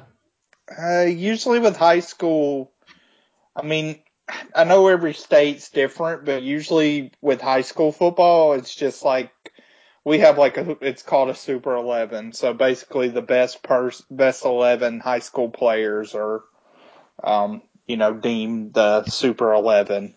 And then I know, and uh, for instance, Chris Sims, I know when he came to college, he was you know, Mister. It's uh, it's usually Mister, and then the state name is for the best uh, high school football player and basketball player.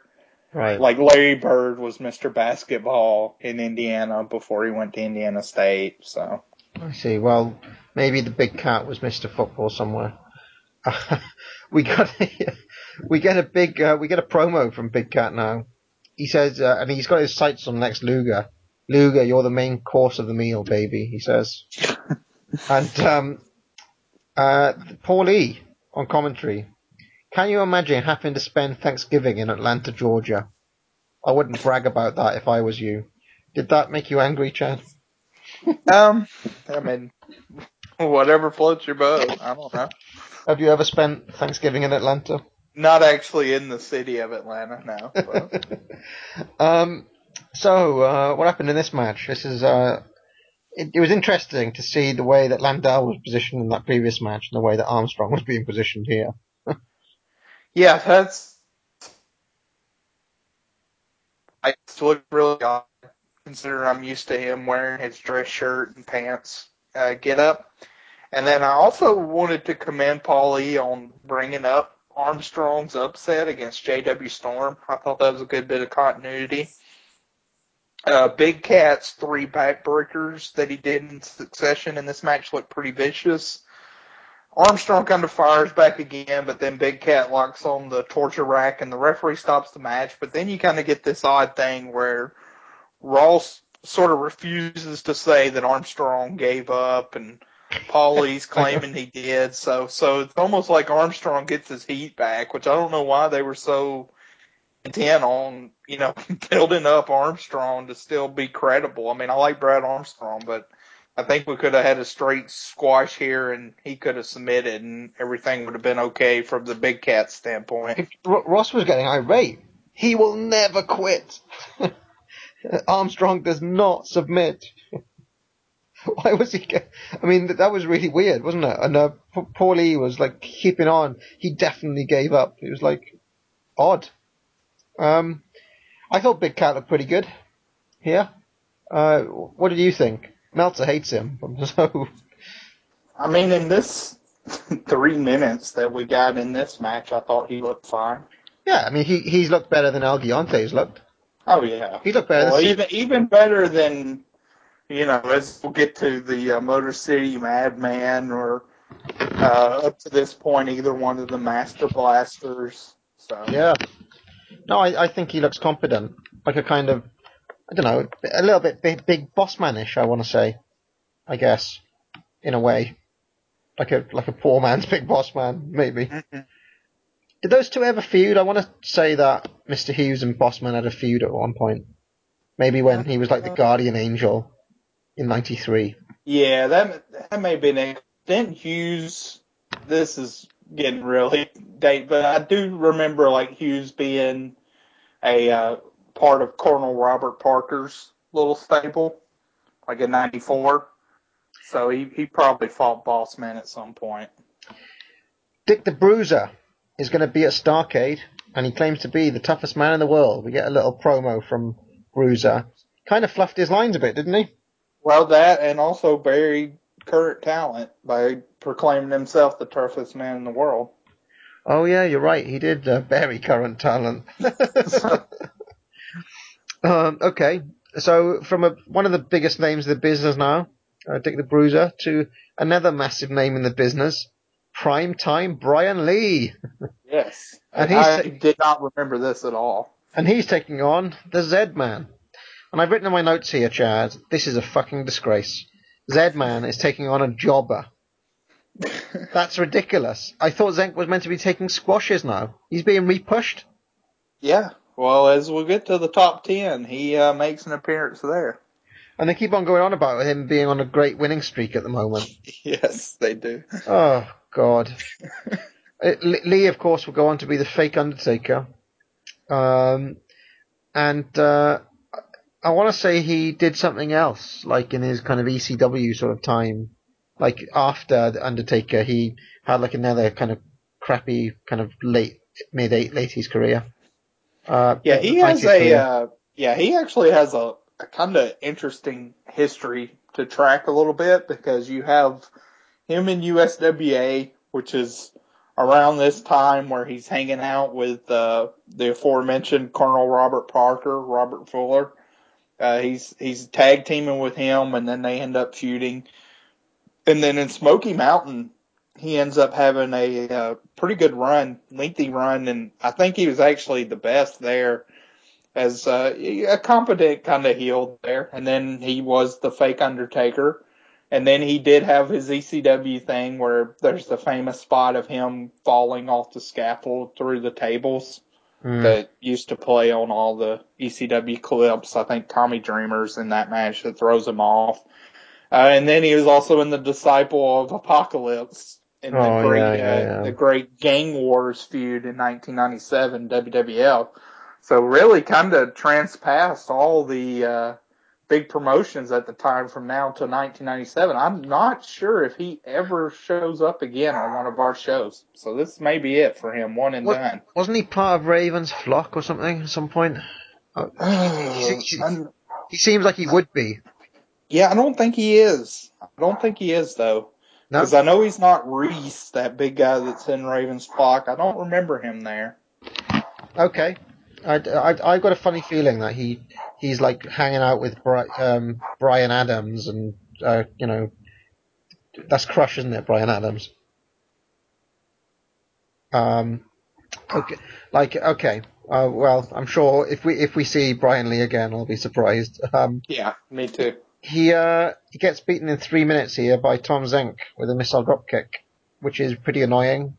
But to see Yeah, uh, get over. and this supposedly was a tryout match for Brian Lee, so I guess he didn't make too good of an impression.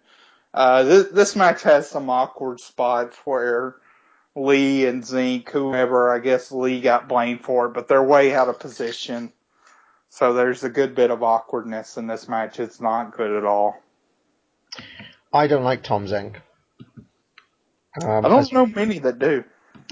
Yeah, uh, he's kind of like, I want to say he's like a, a slightly richer man's Paul Roma. Paul uh, Zenk. Do you think that's being too harsh on him? Uh, I think that may actually be too harsh on Paul Roma based on his 1993 tag work. okay. Um, all right. So, uh, in one of the highlights of the show, um, as we go to the break, Michael Wall Street and Alexandra York uh, are on screen, and York says, "I see no way we can lose," and Wall Street says, "And you can take that all the way to the bank." And then we go into break, and then we come back from break. Tony Schiavone is with his creation, as we found out, Michael Wall Street, uh, with Alexandra York. Um, now, Schiavone says, I'm standing here with a very dapper Mike Rotunda, who then gets really angry and grabs the mic. First of all, Tony Schiavone, don't ever call me Mike Rotunda again. I've changed my name legally to Michael Wall Street. And with the money I've inherited, you should be calling me Mr. Wall Street. Um, they explain that York uh, is his administrative assistant, so not a valet or a manager, but an assistant uh, in the employ of Wall Street. She takes care of his computers. Uh, York has studied the information on the system about this uh, upcoming opponent, and um, this opponent is going to feel the Wall Street crash tonight. what did you make of all of this? Well, I, I knew this was right up the uh, Parv alley. Uh, but before we get to this, I wanted to mention I just was scrolling through my notes and I forgot to mention this, and this was so dumb. For anybody that wants to torture themselves and watch this show, keep a lookout for this. But in the Zinc match uh, early earlier that we talked about, he does this one spot where uh, Lee is on the completely opposite turnbuckle, and he goes to the top rope and and Lee's still like on that opposite turnbuckle, so he's diagonal from him on the ring, and Zink still just like dives and wipes out. I, I, mean, I mean, I mean, he just is so stupid. Like, I, I like what could he possibly be diving for? I don't, I don't know who was out of position there, but it, but it, when I watched it, it was honestly one of the dumbest looking spots I've ever seen uh, in, in the match. It was so stupid where Lee just like is looking at Zink on top of the turnbuckle opposite from him. He doesn't move an inch.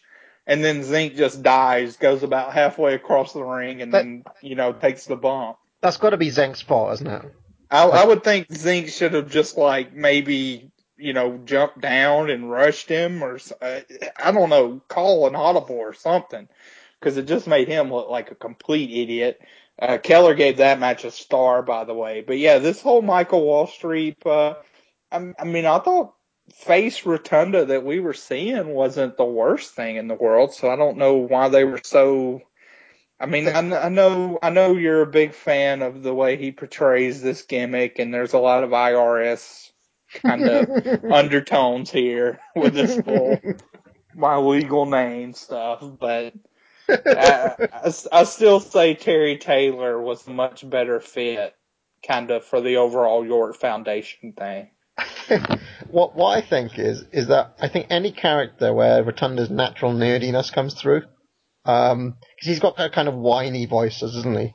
Um, Yes, yes, and- he does have that. And so this idea, like, I do actually think it's quite genius. York is literally putting the stats through. I mean, you, this should be right up your street as well, Chad. He, they're literally trying to statistically work out, you know. I, I don't know what's meant to be on this printout, but they, they put the information through the system and uh, get a printout on his opponents, and then they keep on going to the going to the printout. Um, you know, it's kind of Moneyball, like 10, uh, 30, in fact, how, 23 years? Is this 23 years ago? Shit. Yeah, 20. Christ. oh man. Um, 23 years before, like, uh, Moneyball and whatnot, we've got Alexandra York working out the statistics. Yeah, I mean, uh, I mean, baseball sabermetrics were at still a, a pretty primitive age at this point in 1990, and there was a lot of front offices that would outright you know, kind of roll their eyes at the data. So it is kind of a progressive gimmick from that standpoint. And like I said, as we get to Taylor uh, being the front guy of the gimmick, I actually become a pretty good fan of it. And then when you actually see the computer being used more, uh, so we're still in the pretty primitive days of the gimmick right here. Well, his op- Wall Street's opponent here Oh God, is uh, Star Blazer. Who the hell is this guy? Tim Horner. Is Tim Horner? Yes. Oh. Um. Oh right. Now I'm wondering if it was supposed to be Owen Hart. That was a thought that crossed my mind. Ah. Um. The Blue Blazer, Star Blazer. I don't, I don't know, but but it's Tim Horner under the mask, which uh, makes me wonder again why they didn't just have this as uh, VK Wall Street versus Tim Horner. So Oh. All right. Um. Well, I thought it was another guy called Mike Kyle. Chad. A career jobber who wrestled. as Star Blazer. Yes, M- Mark Kyle. Uh, he'd worked in Southern States, Smoky Mountain, uh, World Championship Wrestling. Made his debut in 1988. Now was this Meltzer or how, Um, how do we get to that? Because I'm almost positive it's Tim Horner here. oh, okay. Well, if anybody, uh, if anybody, because um, Meltzer Meltzer didn't have this, um, but he, I mean, Meltzer didn't say who it was. Um, but I know he'd wrestled as Star Blazer earlier in the year. Um, it says on his Wikipedia page, July 1990, he worked uh, as Star Blazer on NWA Worldwide against the Southern Boys. Okay. Well, I guess if we can have a confirmation whether which one this is, if anybody knows. So M- Meltzer in his notes seems to say that he thinks Starblazer is a pretty good worker, and I just don't think he'd say that about Tim Horner. oh. so, so that that's what that's what made me think it was the other guy, but maybe you're right.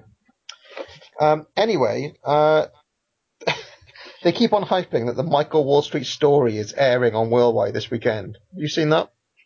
Yes, I did. Uh, I did see that. Uh, I well, I haven't seen the footage, thankfully, but I did hear them hype it up. So Um, JR says that um, so Paulie goes on about something now, and uh, JR says that Paulie is basically still living at home with his uh, with his parents, and that he never spends any money. um, Wall Street as this, uh, he's got this computer printout of Star Blazer, and uh, he doesn't want the camera seeing uh, w- what's on the printout. um, Paulie is happy that Wall Street is now hailing from Manhattan. It's good to have another New Yorker in uh, in, the promotion with him. He says.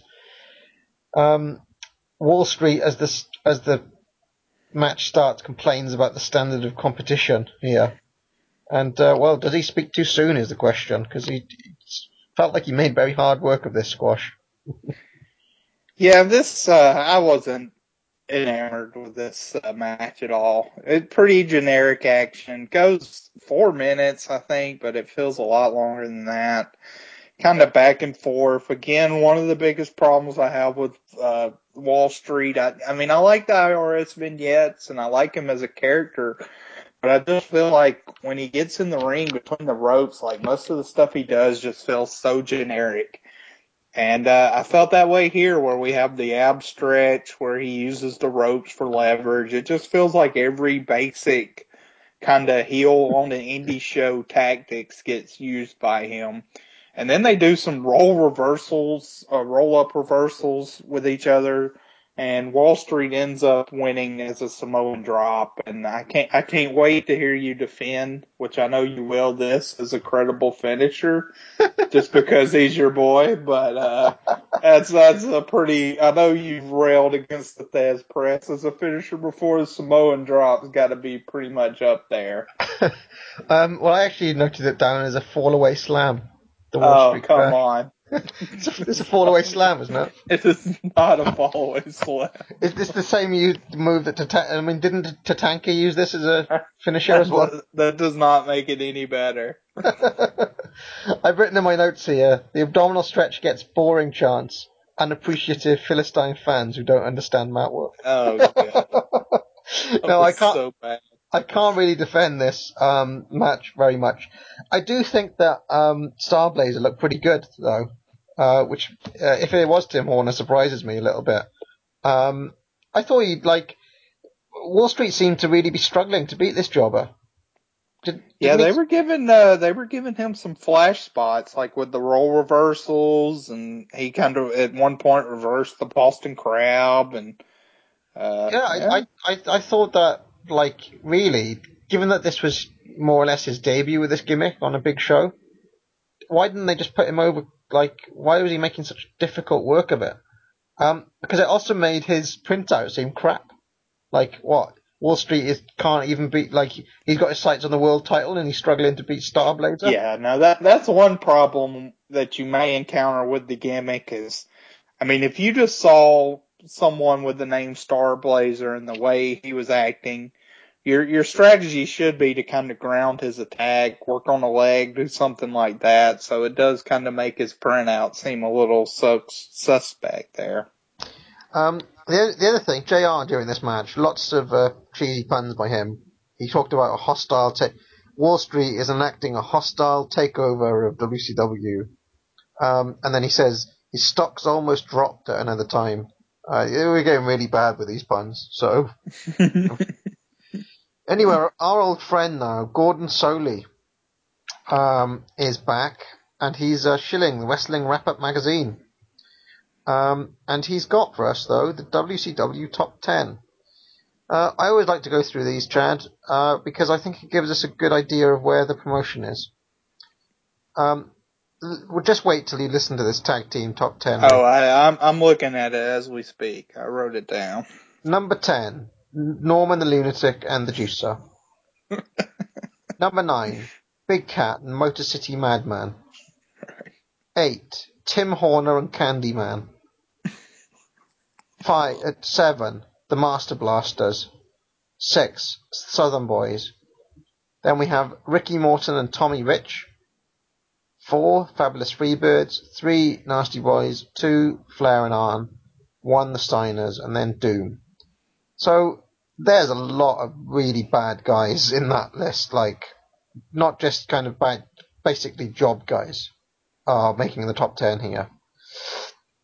Um, I mean, but I will say though, I mean, one thing about the top 10 on the tag team side is if you include Doom, there's 11 teams listed.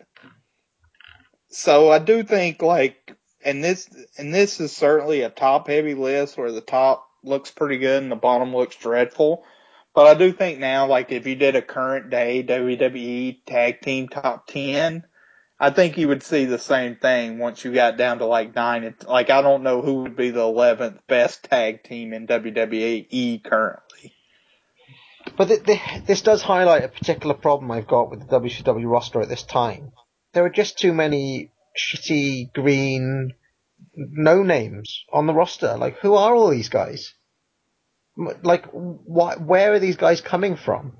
Motor City Madman. Like, what the, f- like, Well, he's coming from the Motor City. Oh, I, I just don't understand why there are all the, like, how are these guys getting jobs when there are still people out there? I'd rather Iron Sheik. Honestly, I, I think, I mean, no, I don't know about that. I- I'd rather, I'd rather guys like Paul Orndorff or Iron Sheik to these yeah, guys. Paul Orndorff certainly. Anyway, and- and they did have Sheik on the roster. I mean, stick him in a tag team with, uh, somebody, you know? Orndorff and Bobby Eaton could have been a fun tag team. Yeah. All right. Well, the, the, the singles top ten now. Uh, number ten, Bobby Eaton. Number nine, Z-Man. Hold on, Chad. I'm getting a lot of echo. Shall I try that again? Yep. Am I echoing for you? Uh, it sounds fine on my end, but All right. Number ten, Bobby Eaton. Number nine, Z-Man. Breaks my heart to see him above anyone. Number eight, Michael Wall Street. Number I seven. wish he'd have been ahead of Wall Street so bad. number, number seven, Flyin' Brian. Number six, Terry Taylor. very high for him. Number five, Arn Anderson. Number four, Ric Flair. Number three, Lex Luger. Number two, Sid. Number one, US champion Stan Hansen. And the champion, of course, is Sting. So a stronger looking sign- singles lineup there. I think you'd Right. agree. Sure. Now, coming up is the African qualifying match for the Pat O'Connor Memorial Tournament. Um, ridiculous that, that, that this is going to be on the, the African final qualifying match. Um, like, couldn't they have made it the US qualifying one to give us a match anybody would care about seeing? Or, like, I don't know, the Japanese one would probably be easier to put together. You know, even the uh, Mexican one too. or the Mexican one. Anyway, and, um, we get a special fe- feature now on the Memorial Tournament. We get a clip of O'Connor versus Buddy Rogers, and uh, we're told that the Steiners are representing the USA and they're number one seeds for the tournament, and that representing Japan are the Great Muta and Mr. Saito, uh, seeded number two.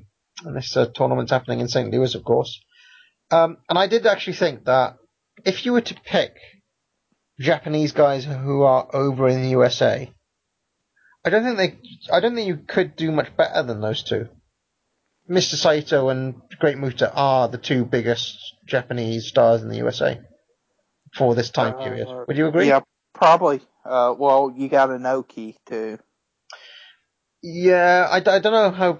Like, do you think Inoki was over and big as a That star? was that was part me trolling, part being serious. I have no. I think for the time period 1990, uh, those are probably your two best candidates. Actually, Yeah.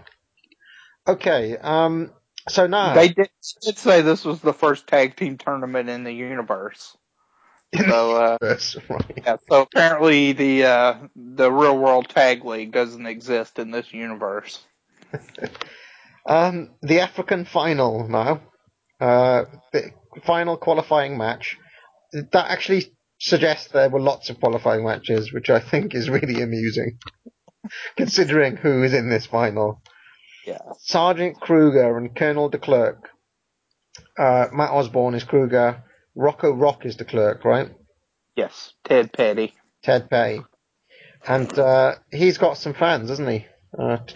Yeah, he was working as a cheetah kid on the indie circuit around this time, so uh, he may have had like a smattering of a following. And he's taking on the Botswana Beast, who's uh, also known as Kamala 2, and somebody called Kalua. Kalua, who I have no idea. I have no clue who this was. Now, I couldn't, Meltzer didn't know. The internet gave me no information. Uh, anybody know who this chap is? Let us know, because no information at all on Kalua. But apparently, he's the fourth best person that Afri- the entire continent of Africa could uh, offer us here. um, so what the hell is going on? Like, how is this on? How is this on TV? Like, um, at one point, Paulie uh, asks, "Is that a weave or is it his natural hair?" Uh, about the Botswana beast, which is, pretty which is pretty much a burial. Um, I didn't think it was that. I mean, Meltzer gave it something like minus one. I think that's a bit harsh, but it was a totally kind of what the fuck. Like, I, I actually thought that the South African team did some cool, cool moves during this. Uh, I mean, um, yeah, I mean, I mean, Keller gave it a dud. Uh, Pet, I mean, Petty did some high flying here. So the basic structure, if there was that, because again, this was another match that went five minutes, was uh, basically the Botswana Beast was getting him off his feet. They kind of put him over as the the big stalwart of the uh, their team, and so you kind of have uh, Petty trying to get some high flying moves and knocks. He eventually knocks the Beast down, which is pretty good. Uh, but but the weird thing about this match is another match where it felt like none of the guys were on the same page because there was many times in this match where you had just random kind of punches made thrown that would hit like the side or the chest or like like really awkward positions, and people would just no sell it, and everybody looked out of position.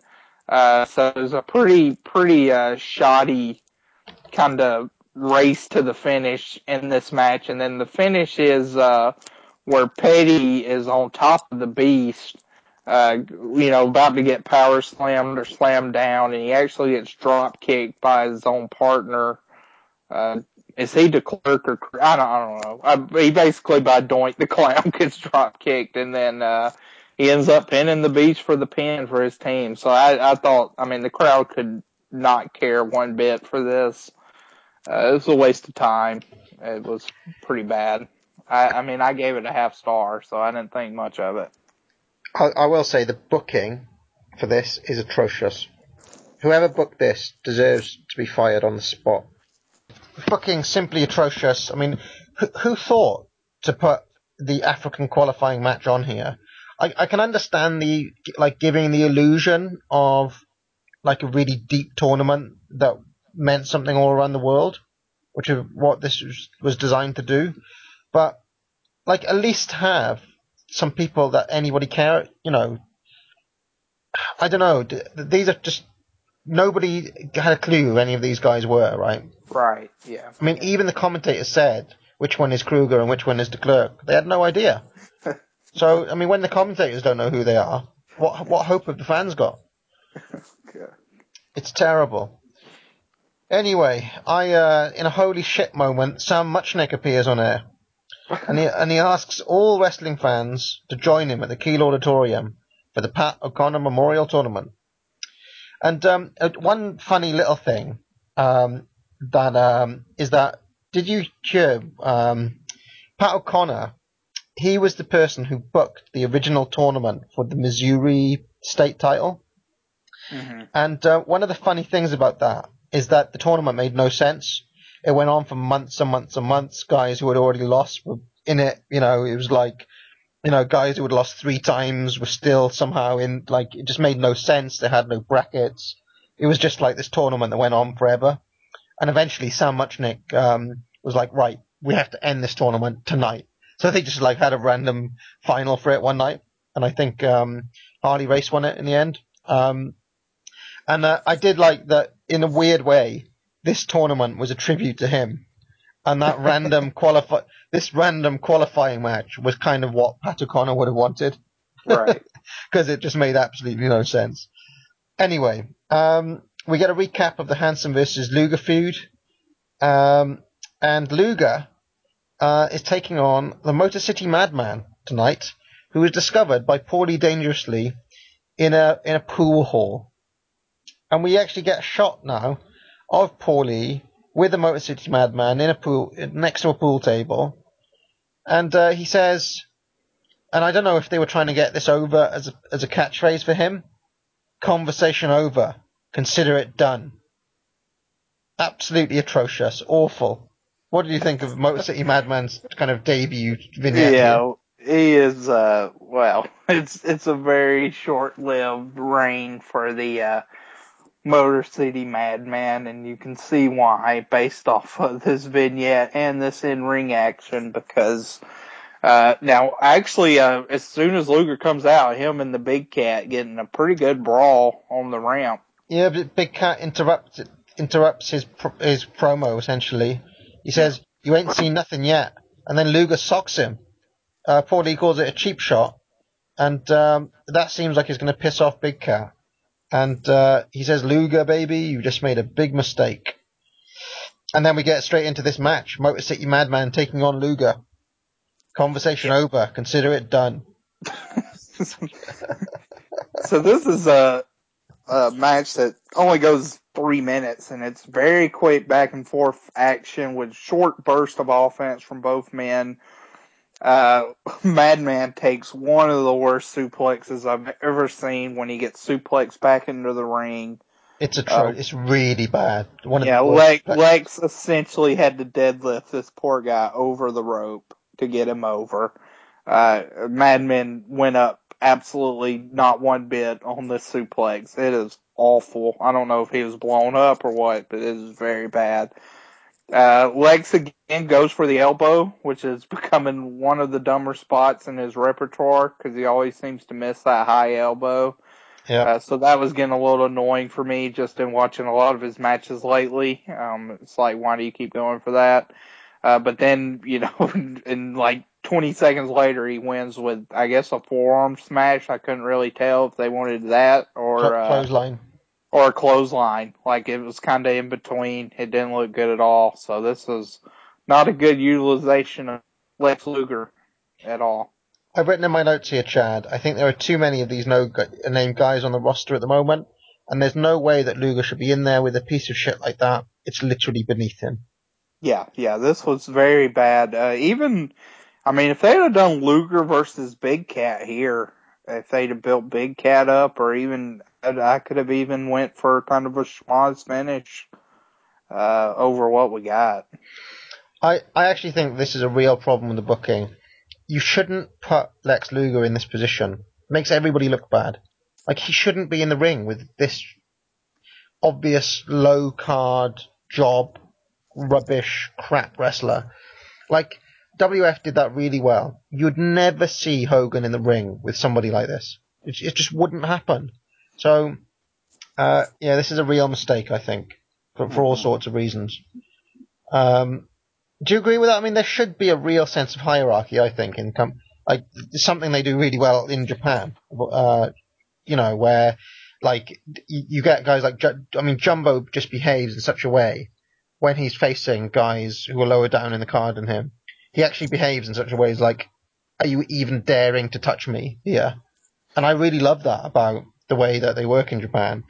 Yeah, I mean, for Luger to be up against this level of competition when hypothetically this should have been one of the probably 10 most important shows for WCW in this calendar year since it's a Clash of Champions show, it feels like a big waste. I mean, this is a match that you could throw out on like a split squad house show in a lower level town, but it's certainly not a match that's the level of uh, a Clash of the Champions match. Yeah, really bad. Um, anyway, uh, I think uh, Meltzer gave that a minus rating as well. He had a lot of minuses on this show. Um, I can't Yeah, remember what. got a dud, another dud from Keller. Yeah, and I can't disagree. Um, I I also will say that Big Cat really ineffectual run in from him at the start of this. Like he he he ran in, but Luger Luger got the best of it. Do you notice that? Yeah, that was actually my favorite part of this, though, was the uh, little brawl they had. I, I think that was a highlight. But yeah, he uh, he kind of got actually pushed away by the officials, which didn't make him look good. But this this was bad. But Paulie really annoyed me on commentary as well because he kept on doing that Tweety Bird thing. I thought I saw a putty cat. Yeah. How he's so annoying.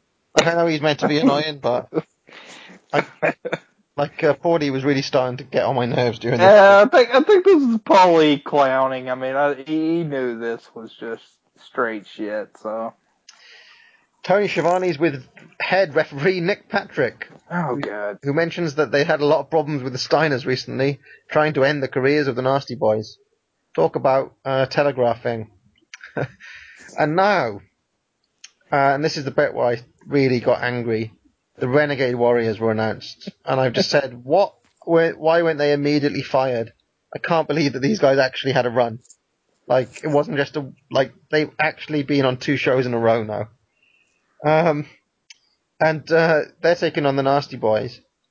In one of the stranger moments of commentary of all time, JR promises to give up commentating if the Nasties beat the Steiners. and Paulie wants to hold him to it. um, what did you make of this match? the announcers were really annoying during this match. They were just constantly arguing, not in the kind of fun back and forth uh, tone that you might have from some of like the Bobby, Jesse, and Vince commentary teams. Just really grating back and forth.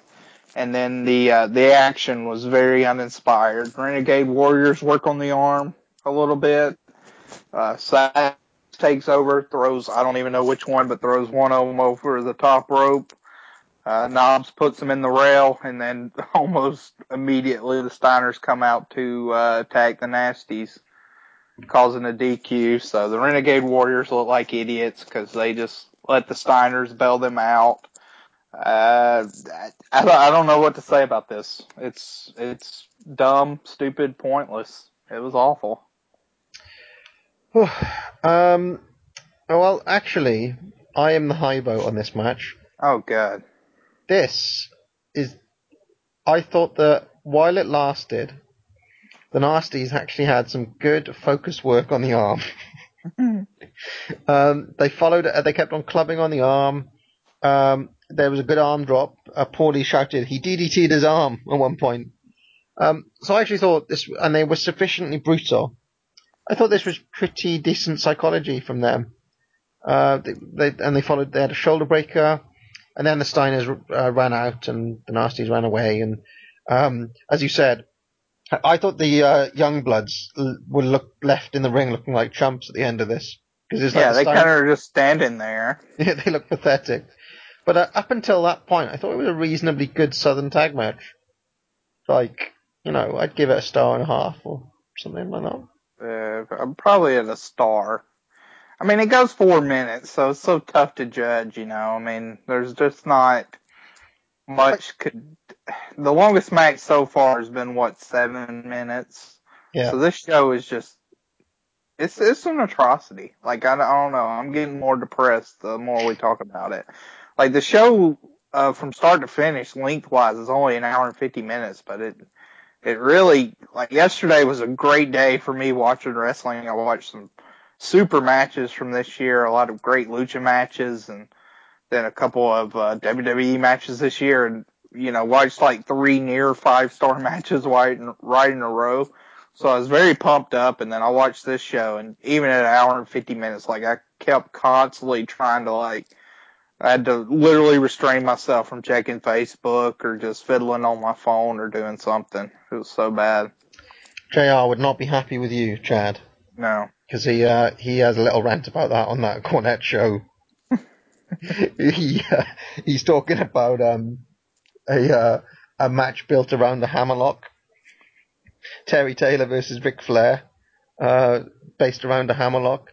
And he's like, sit down and watch that for 50 minutes. Don't play on your phone. Don't go on your iPads. Watch that match.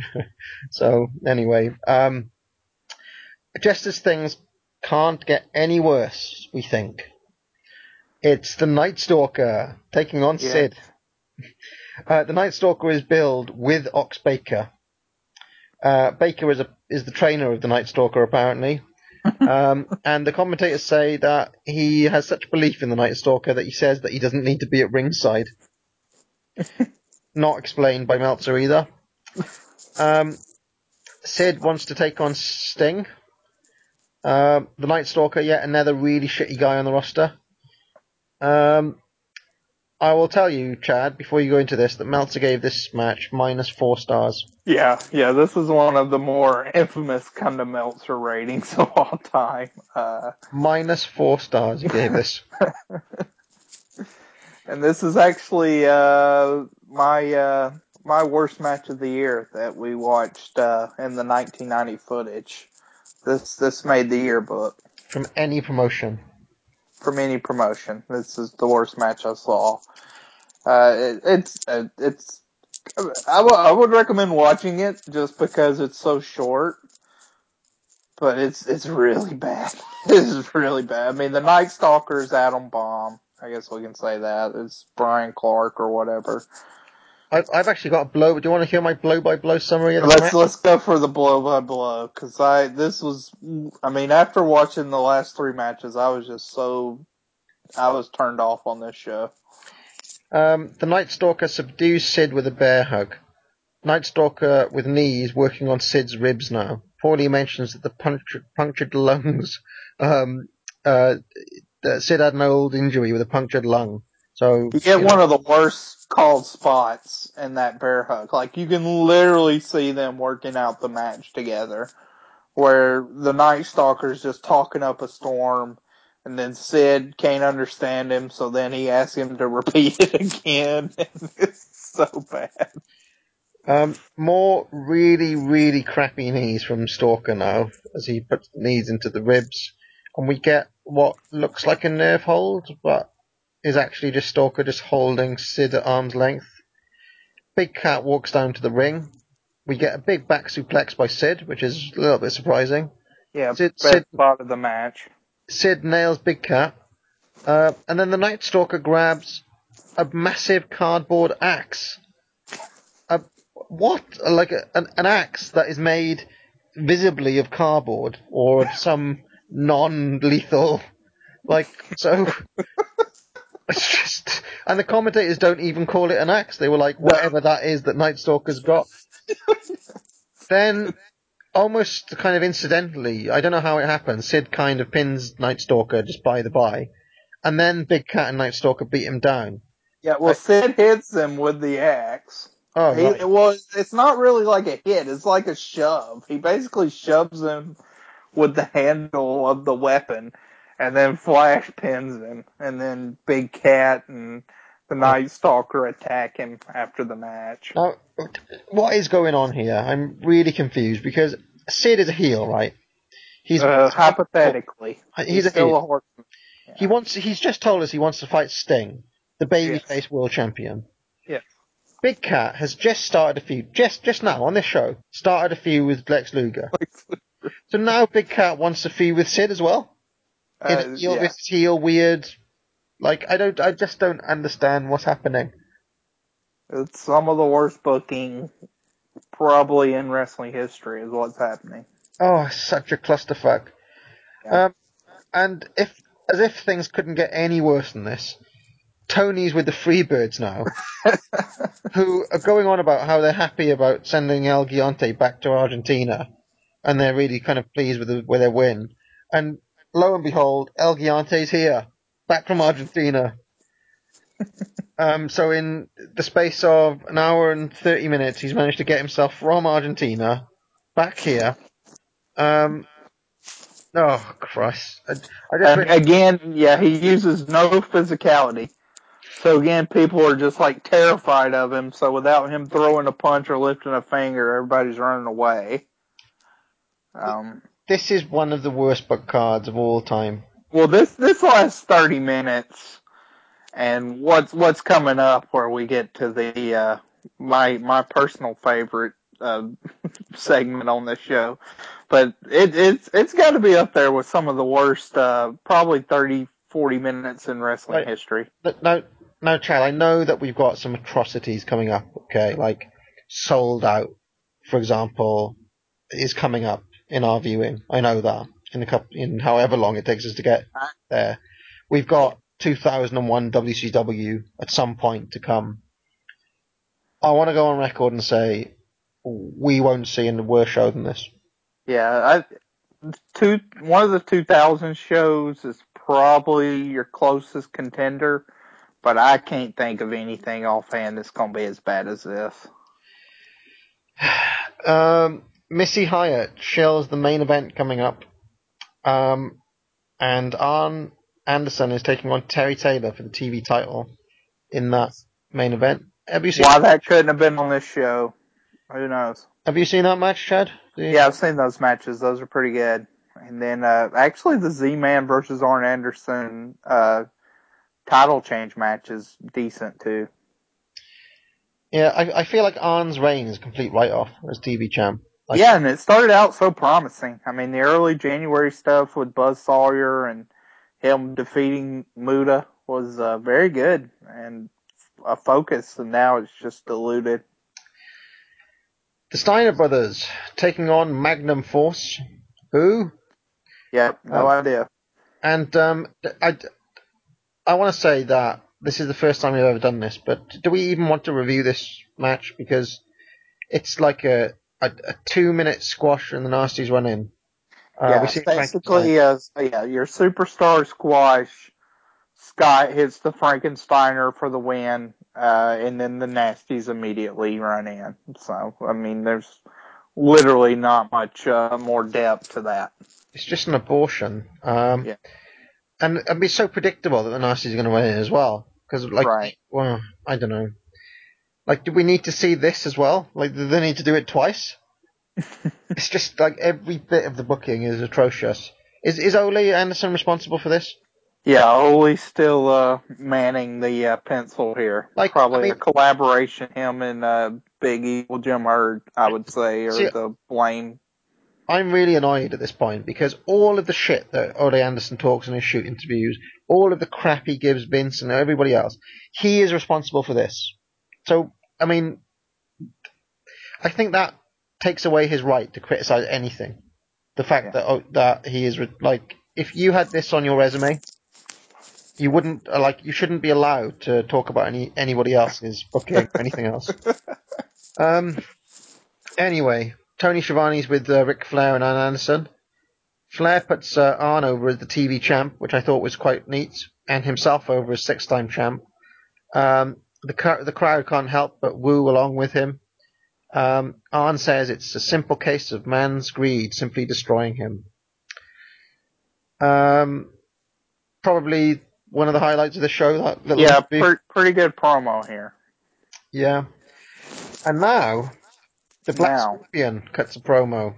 Sid, Now we will, yeah, and I'll, I'll just preface by saying I'd I'd seen this before, but in the confines of this show and watching this yesterday, and and maybe it's again because of all the good stuff I watched before I watched this show, but but I'm I'm willing to declare this the worst uh, worst segment in wrestling history. well, the, the, the Black Scorpion says that Sid wants your belt, I want your life. Um, and I've just written here, they went from Funk versus Flair to this in the space of one year. Yes, yes. It's just, just ugh. Poorly. Um, Even even RoboCop looks like credible and serious business compared to this. poorly introduces Sting. Um, there's a big kind of curtain banner with Sting's face on it, which is quite high production values. Uh, Sting is wearing all, Sting's jacket is ridiculous. he's uh, he's wearing all denim tonight, denim uh, jeans, denim jacket. and uh, the first thing he does is tell Paulie to shut up, which got a pop from me because Paulie's been on really bad form tonight. Like, wasn't this the most annoying he's ever been? Do you think? Uh, well, I think Paulie knew the show was shit and just decided to, you know, he was going to be his most obnoxious self. But anyway, the Black Scorpion comes out and he grabs the guy. just appears like midway through the round. Yeah. He grabs a guy from the crowd. Oh, Christ. He grabs a guy from the crowd, puts like a box thing on his head, and turns it around in a very cheap looking parlor trick, basically, where the guy's head, if you can imagine, turns 360 in this box. Then he gorilla presses this man over his head in some quite, ex- you know, I'll give him his due, quite impressive strength, and throws him into a cage. He covers the cage with um, a kind of cloth of some sort, and when he removes it, the man from the crowd has turned into a leopard. Now he goes into a big box in the middle of the ramp and uh, disappears. That's some David Copperfield shit right there, Chad. shit, of course, being the operative word. Um, in one of the more entertaining moments in Observer history, Meltzer is absolutely livid at all of this. he says, he says, if magic had anything to do with wrestling, then Harry Houdini would have drawn big money against Strangler Lewis. David Copperfield would have had a legendary feud with Ric Flair. As one person who was a uh, a reader and had done some magic called in and said, Jim Herd has already killed the wrestling business. Now he's working on killing the magic business too. so there we go. Uh, any thoughts? It's, this is, I, it's so bad. Like it is, if, if you want to look up wrestle crap in the dictionary, this, this is absolutely gotta be it. Like, I mean, like I said, the, uh, Robocop stuff looks like uh, high theater on Broadway compared to this because the the visual of that poor little guy in the audience having his head turned around, like I mean, I I could not, I could not possibly. like, like, what is is Sting supposed to be pissed in this? Like, I I don't know what the psychology is. Like, it is so uh, fucking stupid. Like, I, I Oh, let's just have a magic show in the middle of a wrestling Yeah, show. I mean, I mean, I mean, is Sting supposed to applaud? Is he supposed to be mad? Is the, I, I, I mean, what? How in the world does this at any bit relate to 1986? Him knowing Sting. I mean, was Sting a magician growing up? It's it just nothing. Absolutely nothing makes sense here. Like, like I, I cannot even fathom like the rundown of this show. And then, I mean, who in the back decided this, this is the idea we have. First, we're going to have the danger zone. Second, the scorpion's to come out, grab somebody, make his head turn around. Third, he's to turn the guy then into a leopard.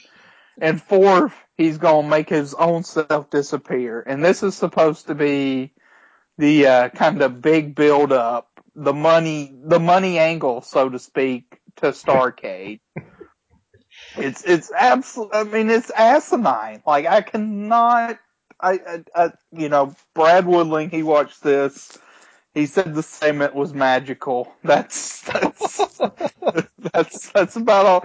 And and the guy when he gets gorilla press slammed up, I'm, I'm sadly watching this as we speak. The guy when he gets gorilla press slammed up, he lifts his hand in the air.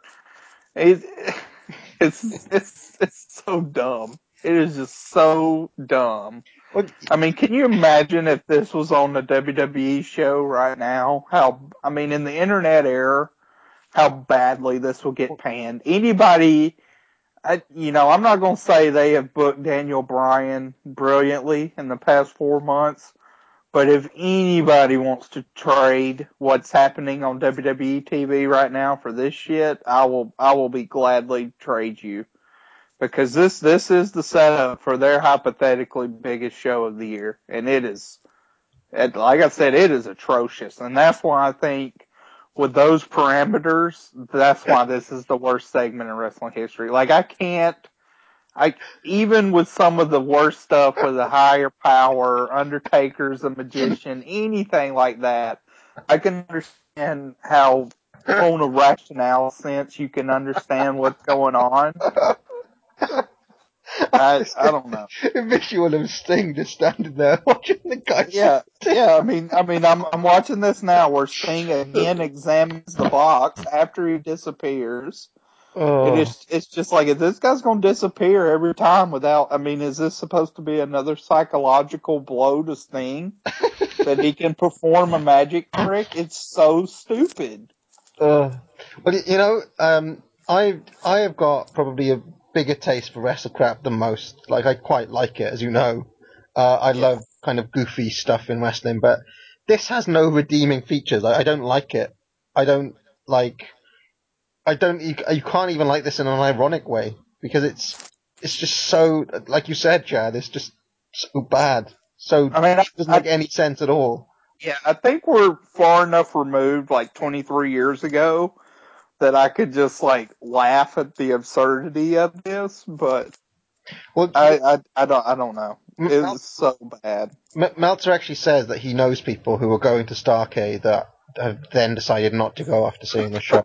So Well, yeah, probably because you could rent Larry the Magician to come to your house and do the same shit for less than the ticket to Starcade. hey, you know, if this guy was performing for uh, Janet Jackson, I bet he cost a packet too. I mean, I mean, it honestly, I mean, I work, I work, I audit nursing homes. That's my real job. I mean, this, what, what we're seeing here is honestly stuff where, you know, I've went in nursing homes and they've had a, uh, you know, magician as an entertainer. I mean, this is what this looks like. Like somebody in the, you know, in the common area of a nursing home doing parlor magic tricks. It is so bad. Chad, I, I have to ask, given that you go in and audit there, do you say, hold on, you've spent what three hundred dollars on a magician? I'm cutting that. Do you do you cut the magician? You, do you um do you uh, question uh, things like that? We, we do. If, if they can produce a receipt that actually is related to uh, patient care, quote unquote, so that is a valid charge. So, yeah. All right. If they book the Black Scorpion, though, would you? Uh, Uh, I, I might make a finding if they do book the Black Scorpion. All right. Um, we get a recap of the Teddy Long versus Flair feud now, um, including a segment where Long gets a surprise gift box of the uh, show for uh, the uh, uniform. Yeah. Uh, now they didn't show. Have you ever seen where Flair gets kidnapped? No. Yes. Kidnapped by Doom. Yes, by Doom and Teddy Long. That would have been the kind of uh, creme de la creme after the Black Scorpion stuff, because that's also one of probably the dumbest damn things in wrestling history. I mean, there's a. here's the thing with this card, right? It's like, but it's it's usually on a show you get like one kind of like terrible moment or something. Here, right, we've had, God, we've had the big cat run in, um, in a moment where he's getting him like where all of the kind of heel face dynamics are completely messed up, um, with the Sid, uh, big cat stuff after one of the worst matches of all time with the Night Stalker Sid. We get El Gigante coming back from Argentina in magic record time. We get the um, Magnum Force Steiner's match um, being over like, like in less than two minutes. We get the Black Scorpion, and on top of all of that, now we have a coin toss that makes absolutely no sense at all. yeah. Um, what is what happens now? Because I just assumed it was just going to be Doom versus Flair and Arn, but no, this is a singles match. Where yeah, that you you didn't know what the match was going to be until ten seconds before it started. right, and the Yeah. coin toss is because Who knows? it's just. I mean, none of it makes sense. I mean, the whole premise of this match doesn't make sense. I mean, for a start, Flair's giving up a limo and and a yacht, as we mentioned, uh, for a TV for a, a tag title shot at titles he's already had many many shots at. Right, right. Makes no sense at all. And Doom aren't giving anything up. I mean, they even mention it on like Teddy Long gets like. But if you were Reed or Simmons, do you particularly care that Long spends a day as a somebody else, somebody's driver? Yeah, that doesn't really affect them at all. So really stupid. Like, and then like Arn is really pissed that he's not the man. Like he's really gutted by it. yes. Um, I wouldn't be. He still got paid. um, anyway, uh, uh, Reed versus Flair, um, which on any other car would be reasonably exciting to see. Uh, Flair and Reed hook up. Reed's a good wrestler. Flair's a good wrestler. Chad? Yeah, the, before I get into the actual match, I was talking to Charles about this last night, and uh, we got some classic Charles theories on this match, where he uh, hypothesized that Flair should have put his hair on the line, and they did kind of tease some of this going into the match. Uh, so he said it's like a Flair versus Reed hair versus hair match, or, or Teddy Long's hair versus Flair's hair uh, kind of a Papa rating. And then also, then we got real uh, crazy town with the kidnap angle, how like the horseman could buy spots on. The, you know, we hypothesized like an interview segment with Teddy Long where he says he hasn't seen Ric Flair, but like uh, some sunglasses falls out of his jacket pocket or something, and they look like the sunglasses Flair wears, or just stuff like that. So we we kind of went off the rails with this, but uh, but so the match after the coin toss, we get this match, and Reed stomps off big with punches and drop kicks, and Flair kind of starts the match off as the de facto face. I thought coming in, Yeah. but then it's it's like the uh, switch flips in some ways where uh, kind of Flair reaches for the rope and Patrick pulls him off by the hair, and then Flair kind of becomes the uh, the heel. Uh, but then then in the same match, he's also doing the Gator Chomp. I don't, uh, you probably didn't catch that, but No. it's it's uh it's a Florida Gator kind of gesture that they do. And we know So he's a he fan. did- We know Flair's a fan of the Yeah, Gators. so we did. We he did that to pop a crowd. So this, match was a mess. I mean, there was not a. Uh, I, I still say it was decent just because it's these two guys, but it was really disappointing. Not much of a structure, I didn't think at all. A lot of kind of punches and kicks, but not in a oh this is a badass brawling fashion. But uh, we kind of don't know what to do next fashion. And then the the uh, the finish I thought was okay, where uh, Arn pulls out Nick Patrick on a pin attempt, and Reed is able to hit the uh, a pretty bad shoulder block from the top. And then you get a schmoz where Simmons knocks Flair out, and Reed is going for the pin, but then Arn recovers, uh, hits a chair, uh, hits Reed with a chair on the back, and then Flair pins him for the win. And then we get kind of a, uh, a, a, a little bit of a celebration to end it. So it's, it's, it was pretty disappointing to me overall. I know Meltzer went at least three stars on this. Um, oh, no. Yeah, I uh, would not go that. Yeah, I know. I thought it was disappointing too, considering who was involved. I did think Reed looked quite good when he was on top in the early part of the match. Um, uh, but yeah, the, the, the heel face dynamics are really confusing in the company at the moment. It feels like they're trying to reposition all the horsemen as uh, baby faces. I mean, Sid is kind of a face, Flair is kind of a face. Um, and I was wondering if they were doing this basically so that the Scorpion thing was more of a surprise when it happened. If they were kind of more face, like that's the only way I can reason it. Um, but I guess would they know that Flair was going to be the Scorpion by this point? well, that, yeah, that would probably be giving them too much credit though. um, at Yeah, this point, knows? because um, in fact, I'm really surprised that they're booking Starcade a year in advance because it seems like the only thing they've planned. Oh, I know. And That's why I wrote that down from Keller because I thought that was so ridiculous that he's talking about where they're going to be in Starcade.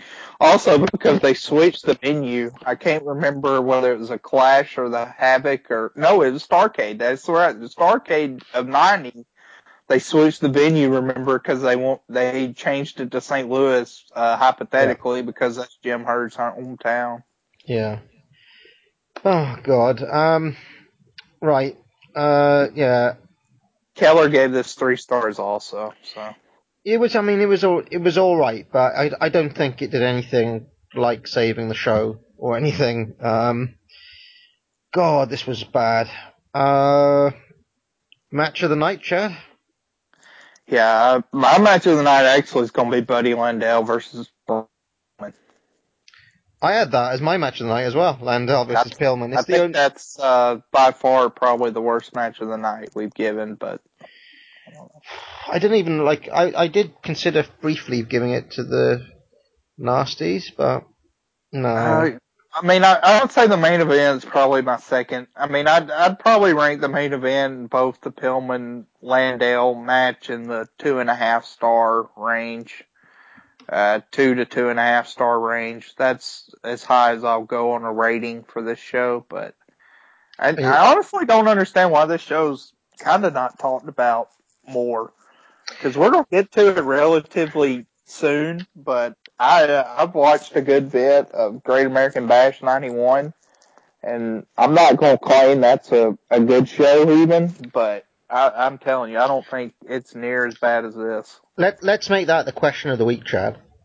Yeah. Question for the listeners this week or this show: Is there a worse show than Clash of the Champions 13? A 'Cause- major, got to be a major show. So a Clash, a Saturday night's main event, yeah, a pay per view from either any promotion. any promotion, supercard, supercard of some sort, or a special.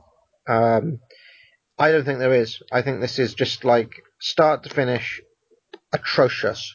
Yeah. But booking wise, the worst book show of all time. Right. I I'd go on record and say that. Um, MVP. Uh, probably uh Pillman again. I guess he got he got a decent win over a mid level performer and uh looked good doing it. So I guess Pillman. Oh, it's weak, isn't it? I was considering giving it to Landel. Very weak MVP. Um, yeah, bloody Landel. Yeah. So we've got just a huge array of options. Yeah, I, I, this this is like the equivalent of with the Flair Steamboat matches. You felt bad not giving the MVP to one of them. Uh, this is the opposite effect here, where there's about three slam dunk Billy Graham award candidates, and I, I feel bad that not two of them are not going to have it. And there were two um, non wrestlers in contention as well. Paulie is in contention for me, as is um, Ole Anderson for putting together this atrocity. Can we put the whole roster as the Uh, Chris Graham Award winner? God. That feels like a cheat. I, I will actually. I think I'm gonna go with the Black Scorpion. Just I I, I can't get past. I, I well I don't know. I'm kind of talking myself out of it because I mean it's not necessarily it's the. It's not his. Yeah, Is it? It's not his fault. yeah, I gue- I guess I am going with Ole Anderson if he booked this. I, I gotta go with Ole. I don't like doing that, uh, but I, I, I, again, there's no words. Like I don't understand how anybody could uh, like them running down this show and them thinking that was a good idea. How, how can how can he look in the mirror uh, after saying some of the shit he does, Ole Anderson, when he he knows that he put to, like he's responsible for this, Un unless he l- literally lost so much power here that essentially this is evil Jim Herd booking this. Yeah, yeah, that's why I'm a little shaky because I don't know specifically whose call it was. But I mean, the, we've seen magic tricks before. Uh, they didn't work. They were dumb as hell. And then we get basically the coup de grace here with three magic tricks right in a row, which is, I, I don't know. So I, I, I guess since I don't know for sure who forced that on, I, I don't want to put them as it, so I'm just gonna hedge my bets and do the Night Stalker because he was absolutely atrocious too, and I don't feel bad about him winning it, like in spite of the booking, because he he was Yeah. I, well, I was thinking On of the going for the. Night Stalker too, but giv given that you've gone for him, there are so many. Like, think about El Gigante. he missed his plane. Um, you, I mean, that's like, in terms of being a bad worker, that's literally just a bad worker. He just didn't get to work on time. Um, Christ. Um, Low City Madman was bad. Ox Baker was billed. He wasn't there. Um, oh, I, I don't know. Uh, God. Botswana Beast. um, I don't know. Motor City Madman was pretty, like, for that suplex alone, it, it may have to be him. That's the worst suplex of all time. Yeah, absolutely. Yeah, Motor City Madman is my. Uh, and for conversation over, consider it done. Uh, as the worst line of any wrestler ever. Like he tried to get over that as a catchphrase because they mentioned it several times during that. Consider it done. All right. Uh, w- right. So if you can think of a worse card than this, let us know. And uh, I guess, well, next time, Chad, uh, we're being joined by um, the head honcho there at PTB Nation, uh, Brad, right? Yeah, Brad will be joining us for Starcade 1990, uh, and I guess we'll announce here we've we've been talking about this some, but we're probably going to be scaling back on the guest, uh, only just because our times and coordinating it. So we'll probably be doing that, but Brad will be with us for Starcade 9. Yeah, I think it's safe to say that for Starcade, we'll get in a guest every time. Starcade's a big show, right? Yeah, we have had one on for every pay per view. Uh, it may not be every pay per view now. And then, uh, real quickly, because, uh, Brad was yelling at us while we were recording, uh, there is a new podcast kind of page for where the big boys play on placetobenation.com where you can either click the, uh, the, the podcast banner, which is on the right hand side, or click under the toolbar podcasts. And uh, from there, you'll see our logo for where the big boys play, and you can go to our page, which has displayed uh, all our podcasts in an easy to access area. If you don't want to uh, subscribe to uh, iTunes or an alter- alternative to iTunes. Yeah, and uh, I guess um, people who are feeling lonely this Christmas uh, shouldn't watch Clash of the Champions 13. No, I would not recommend watching this show to lift your spirits. it- I mean, know- it really did. It really did. Like it was a downer last night. put me in a it put me in a bad mood as well. Uh, all right, well, have a good Christmas, Chad, and uh, I guess I'll speak to you in a week. All right, sounds good. See you, Parv. Bye, Chad. Fans, for all of us here at WCW Center Stage, for Cowboy Bill Watts and the American Dream Dusty Rhodes, I'm Jim Ross saying good night, everybody.